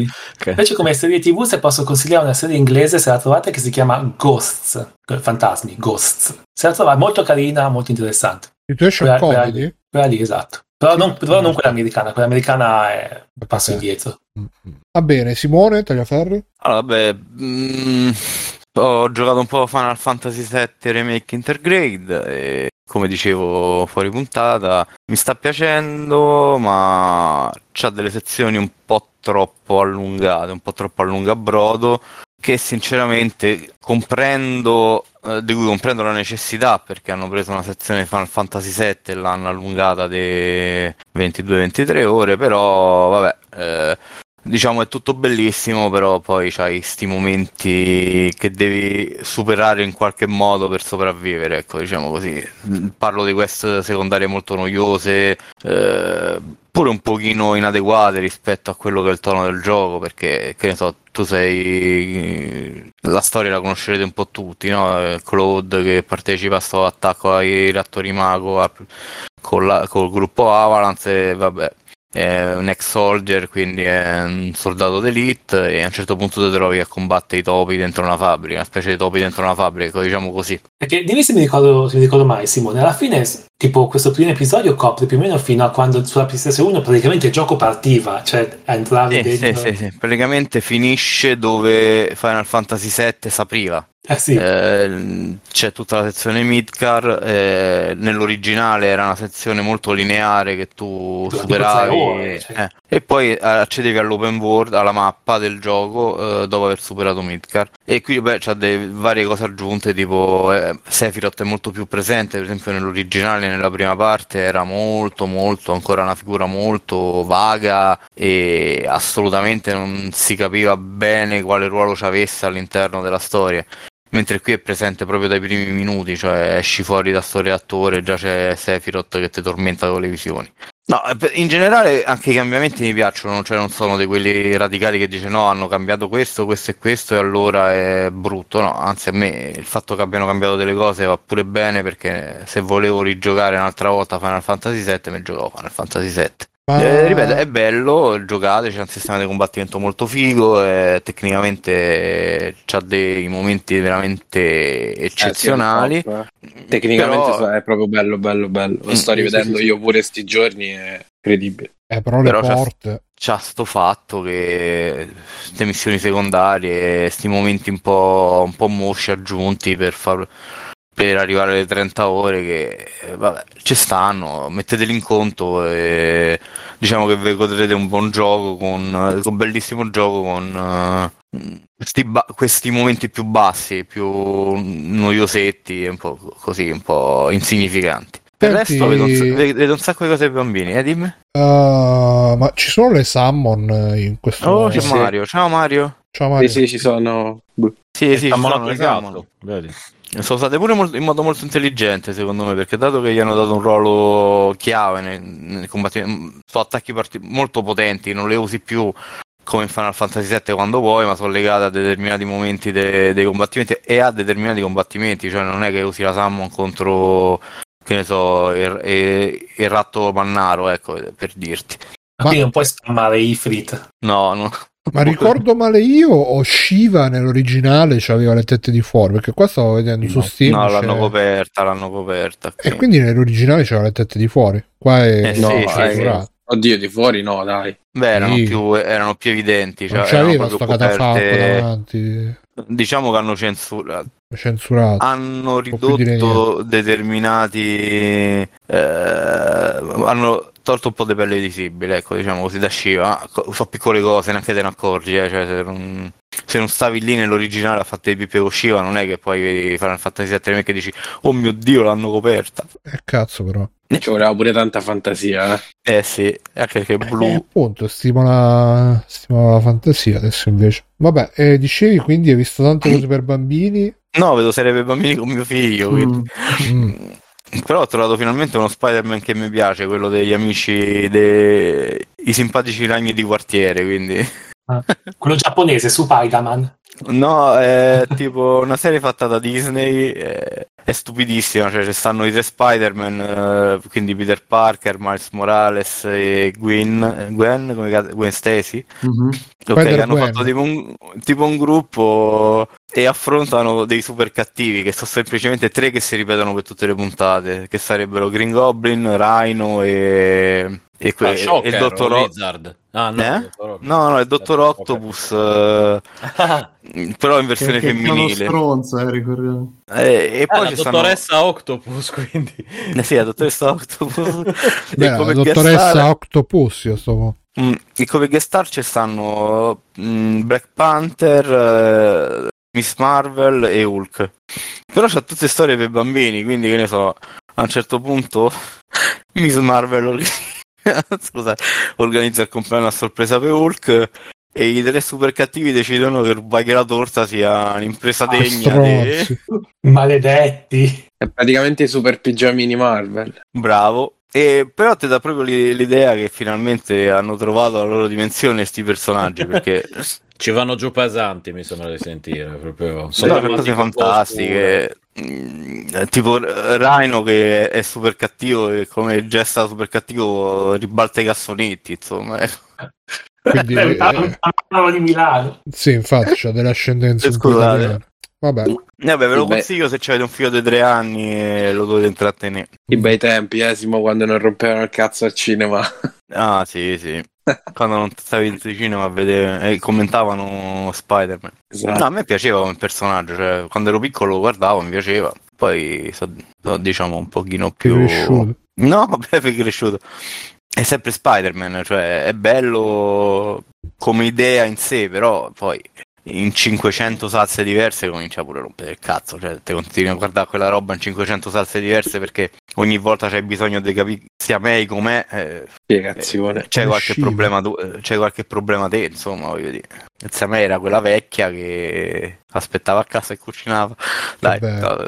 No, e poi l'ultima nota ho visto Demon Slayer per rendermi conto per, del perché è un fenomeno così grande. Non l'hai l'ho capito? Cap- eh, come me. No, l'ho capito in realtà. No, capito. Eh, è, è un anime molto polarizzato, cioè nel senso, è una serie molto polarizzata. Cioè, c'è questi personaggi che sono tipo monolitici ne, nelle loro convinzioni. È, è molto da quattordicenni, però è qualcosa che se guardi a quattordici anni magari te casa, perché c'è comunque questo protagonista che è tipo inamovibile nella sua moralità, nella sua poi c'è la sorellina con, con il bavaglio in bocca che... la sorellina che combatte eh, con sto eh, demone interiore che... eh... fondamentalmente lo capisci perché i ragazzini da adesso preferiscono quello che ne so ai, ai fumetti Marvel, cioè lo capisci tornando sulla sì, ma Simo perché... anche tecnicamente c'ha delle animazioni porca puttana, non lo so se è la seconda Beh, stagione sì, è una... perché è fantastica, la seconda stagione c'ha delle cose fantastiche, cioè c'hanno delle... veramente forse no, la prima stagione non l'ho vista perché ho provato a vedere più episodi, mi sono rotto i coglioni.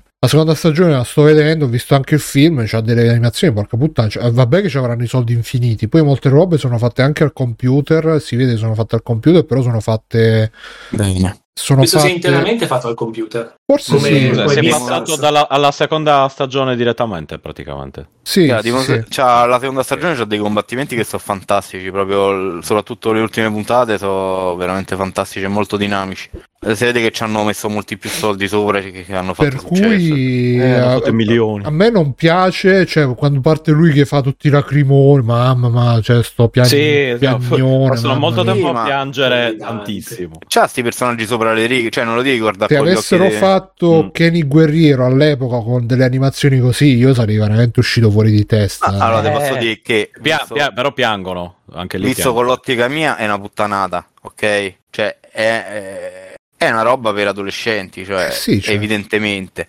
Però capisco, capisco perché l'adolescente di fronte a quello sì, eh, c'ha un, un certo trasporto un, e si appassiona. E perché non riesce a appassionarsi nello stesso modo a altre cose, cioè eh, alla fine eh, sono dei personaggi che rappresentano eh, determinati valori, li rappresentano in modo molto molto forte, molto molto deciso, eh, tanto da essere coinvolgenti nel modo in cui lo fanno e, e non c'hanno eh, non c'hanno ambiguità, sono ben caratterizzati ma non c'hanno l'ambiguità eh, dell'essere sempre dei meta personaggi, ok? Non stanno lì a dirti sono un personaggio. Uh, sono loro e rappresentano credono, quello che, che devono veramente rappresentare, credono, eh, mentre vabbè eh, senza che allarghiamo troppo il discorso, cioè in altri ambiti trovi dei personaggi che sembra sempre che sia un discorso la strizzatina d'occhio, no, non tanto, non è tanto un discorso sulla storia in sé quanto sul personaggio come sei evoluto, e quindi tu cogli il personaggio del duemilaventuno se c'è presente tutti i personaggi che si sono succeduti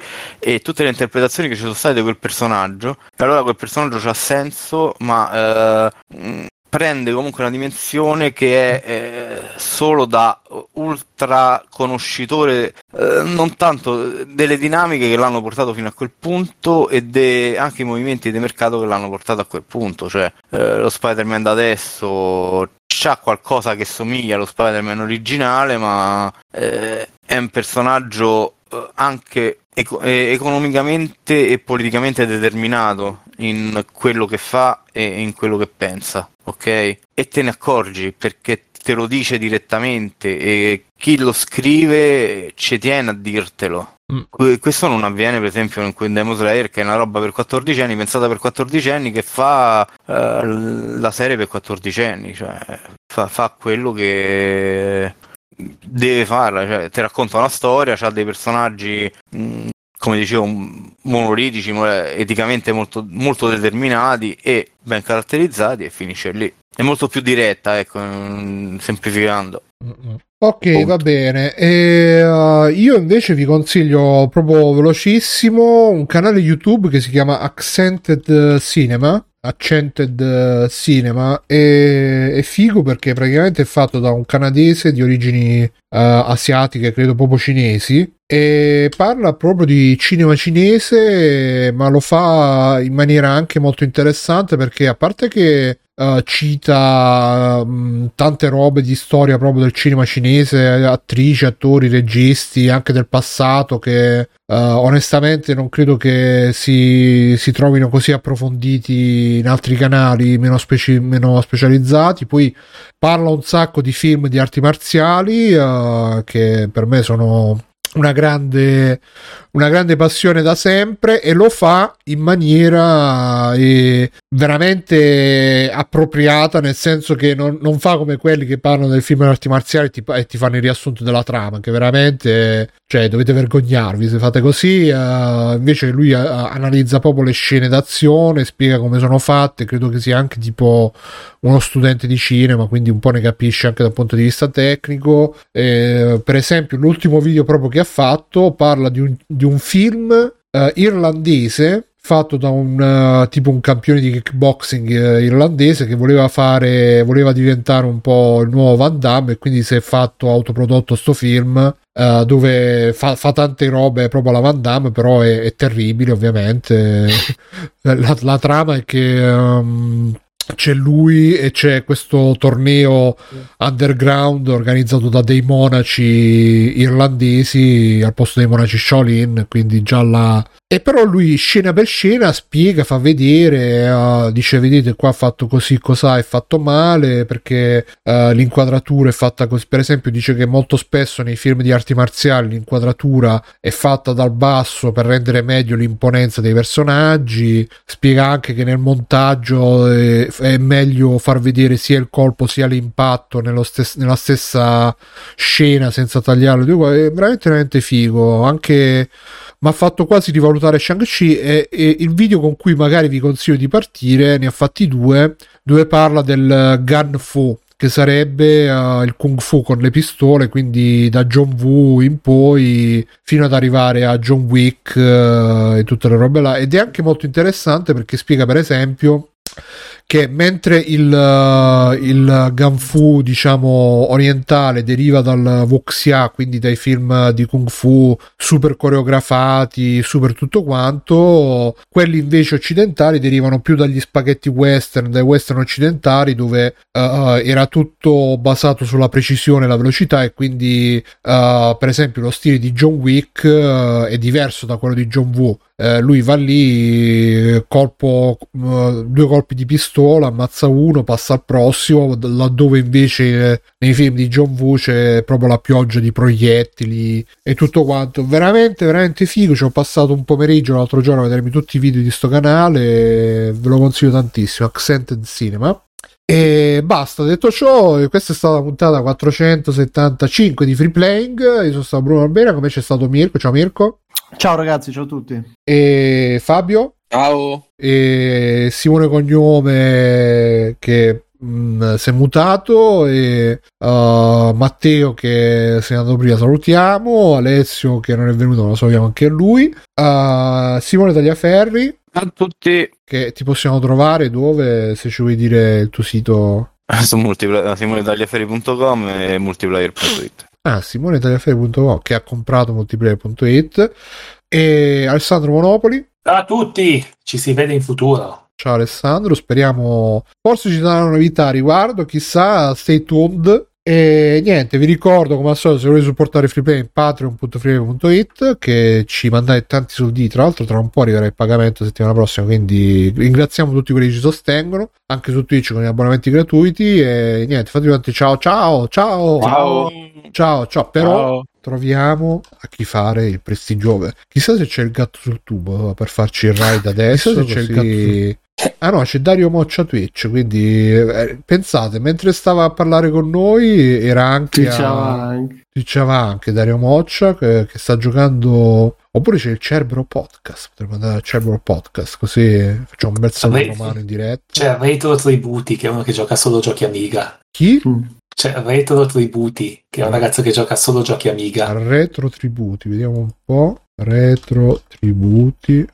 Mm. Addirittura sta giocando da Alien Breed, quindi non possiamo non... Mi sa che ti sei scordato qualcuno, Bruno, che era con noi in puntata. Ah già, ciao Stefano! Oh Bruno, grazie per esserti dimenticato di me. Eh scusa Ste, tu non mi dici mai niente. Se volete supportare Stefano, paypal punto freeplaying punto it. Esatto. Scrivete questo è per Stefano, così non ci dimentichiamo più di lui. E paghiamo eh. Bruno per non dimenticarsi di stare. Sì sì, eh, oh, scusa ragazzi, purtroppo è così, uh, l'ora è, così, è tarda esatto. Anche per me. La tengo to- come todos e niente, andate a salutare Retro Tributi, ci vediamo la prossima volta, la prossima settimana, tante belle cose, un bel sal- fate un bel saluto da parte del Monopoli, ti, ti, ti saluto il Monopoli, esatto, e offritegli una, uno sgabello magari. Ciao a tutti, fate ciao ciao ciao ciao ciao ciao ciao ciao ciao ciao, ciao, ciao a tutti, ciao. Opla, fatto ragazzi. Conan, qual è il meglio della vita? Schiacciare i nemici, inseguirli mentre fuggono e ascoltare i lamenti delle femmine. Questo è bene.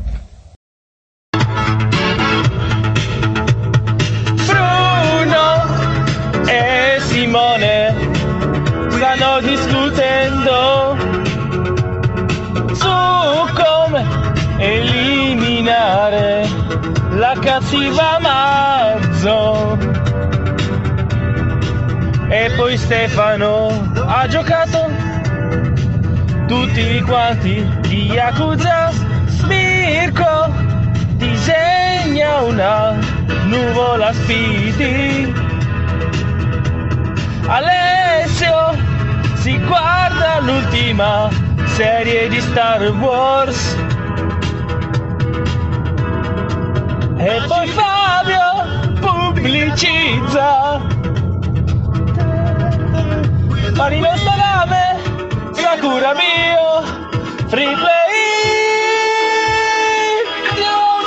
free play, ascolti, free play, è il podcast che fa per me.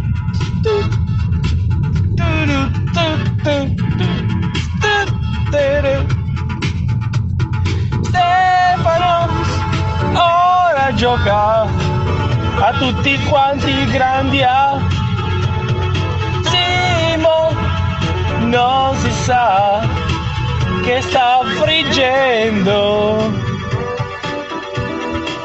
Alessio va via, ha un anello da buttare.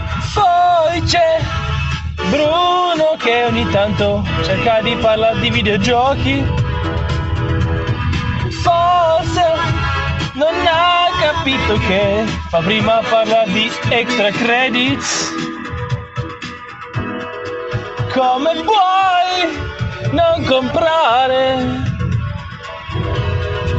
su extra credits, bastardo? Free play, ascolti, free play, ascolti, free play. Il podcast che fa per me a solo, vai Davide a solo.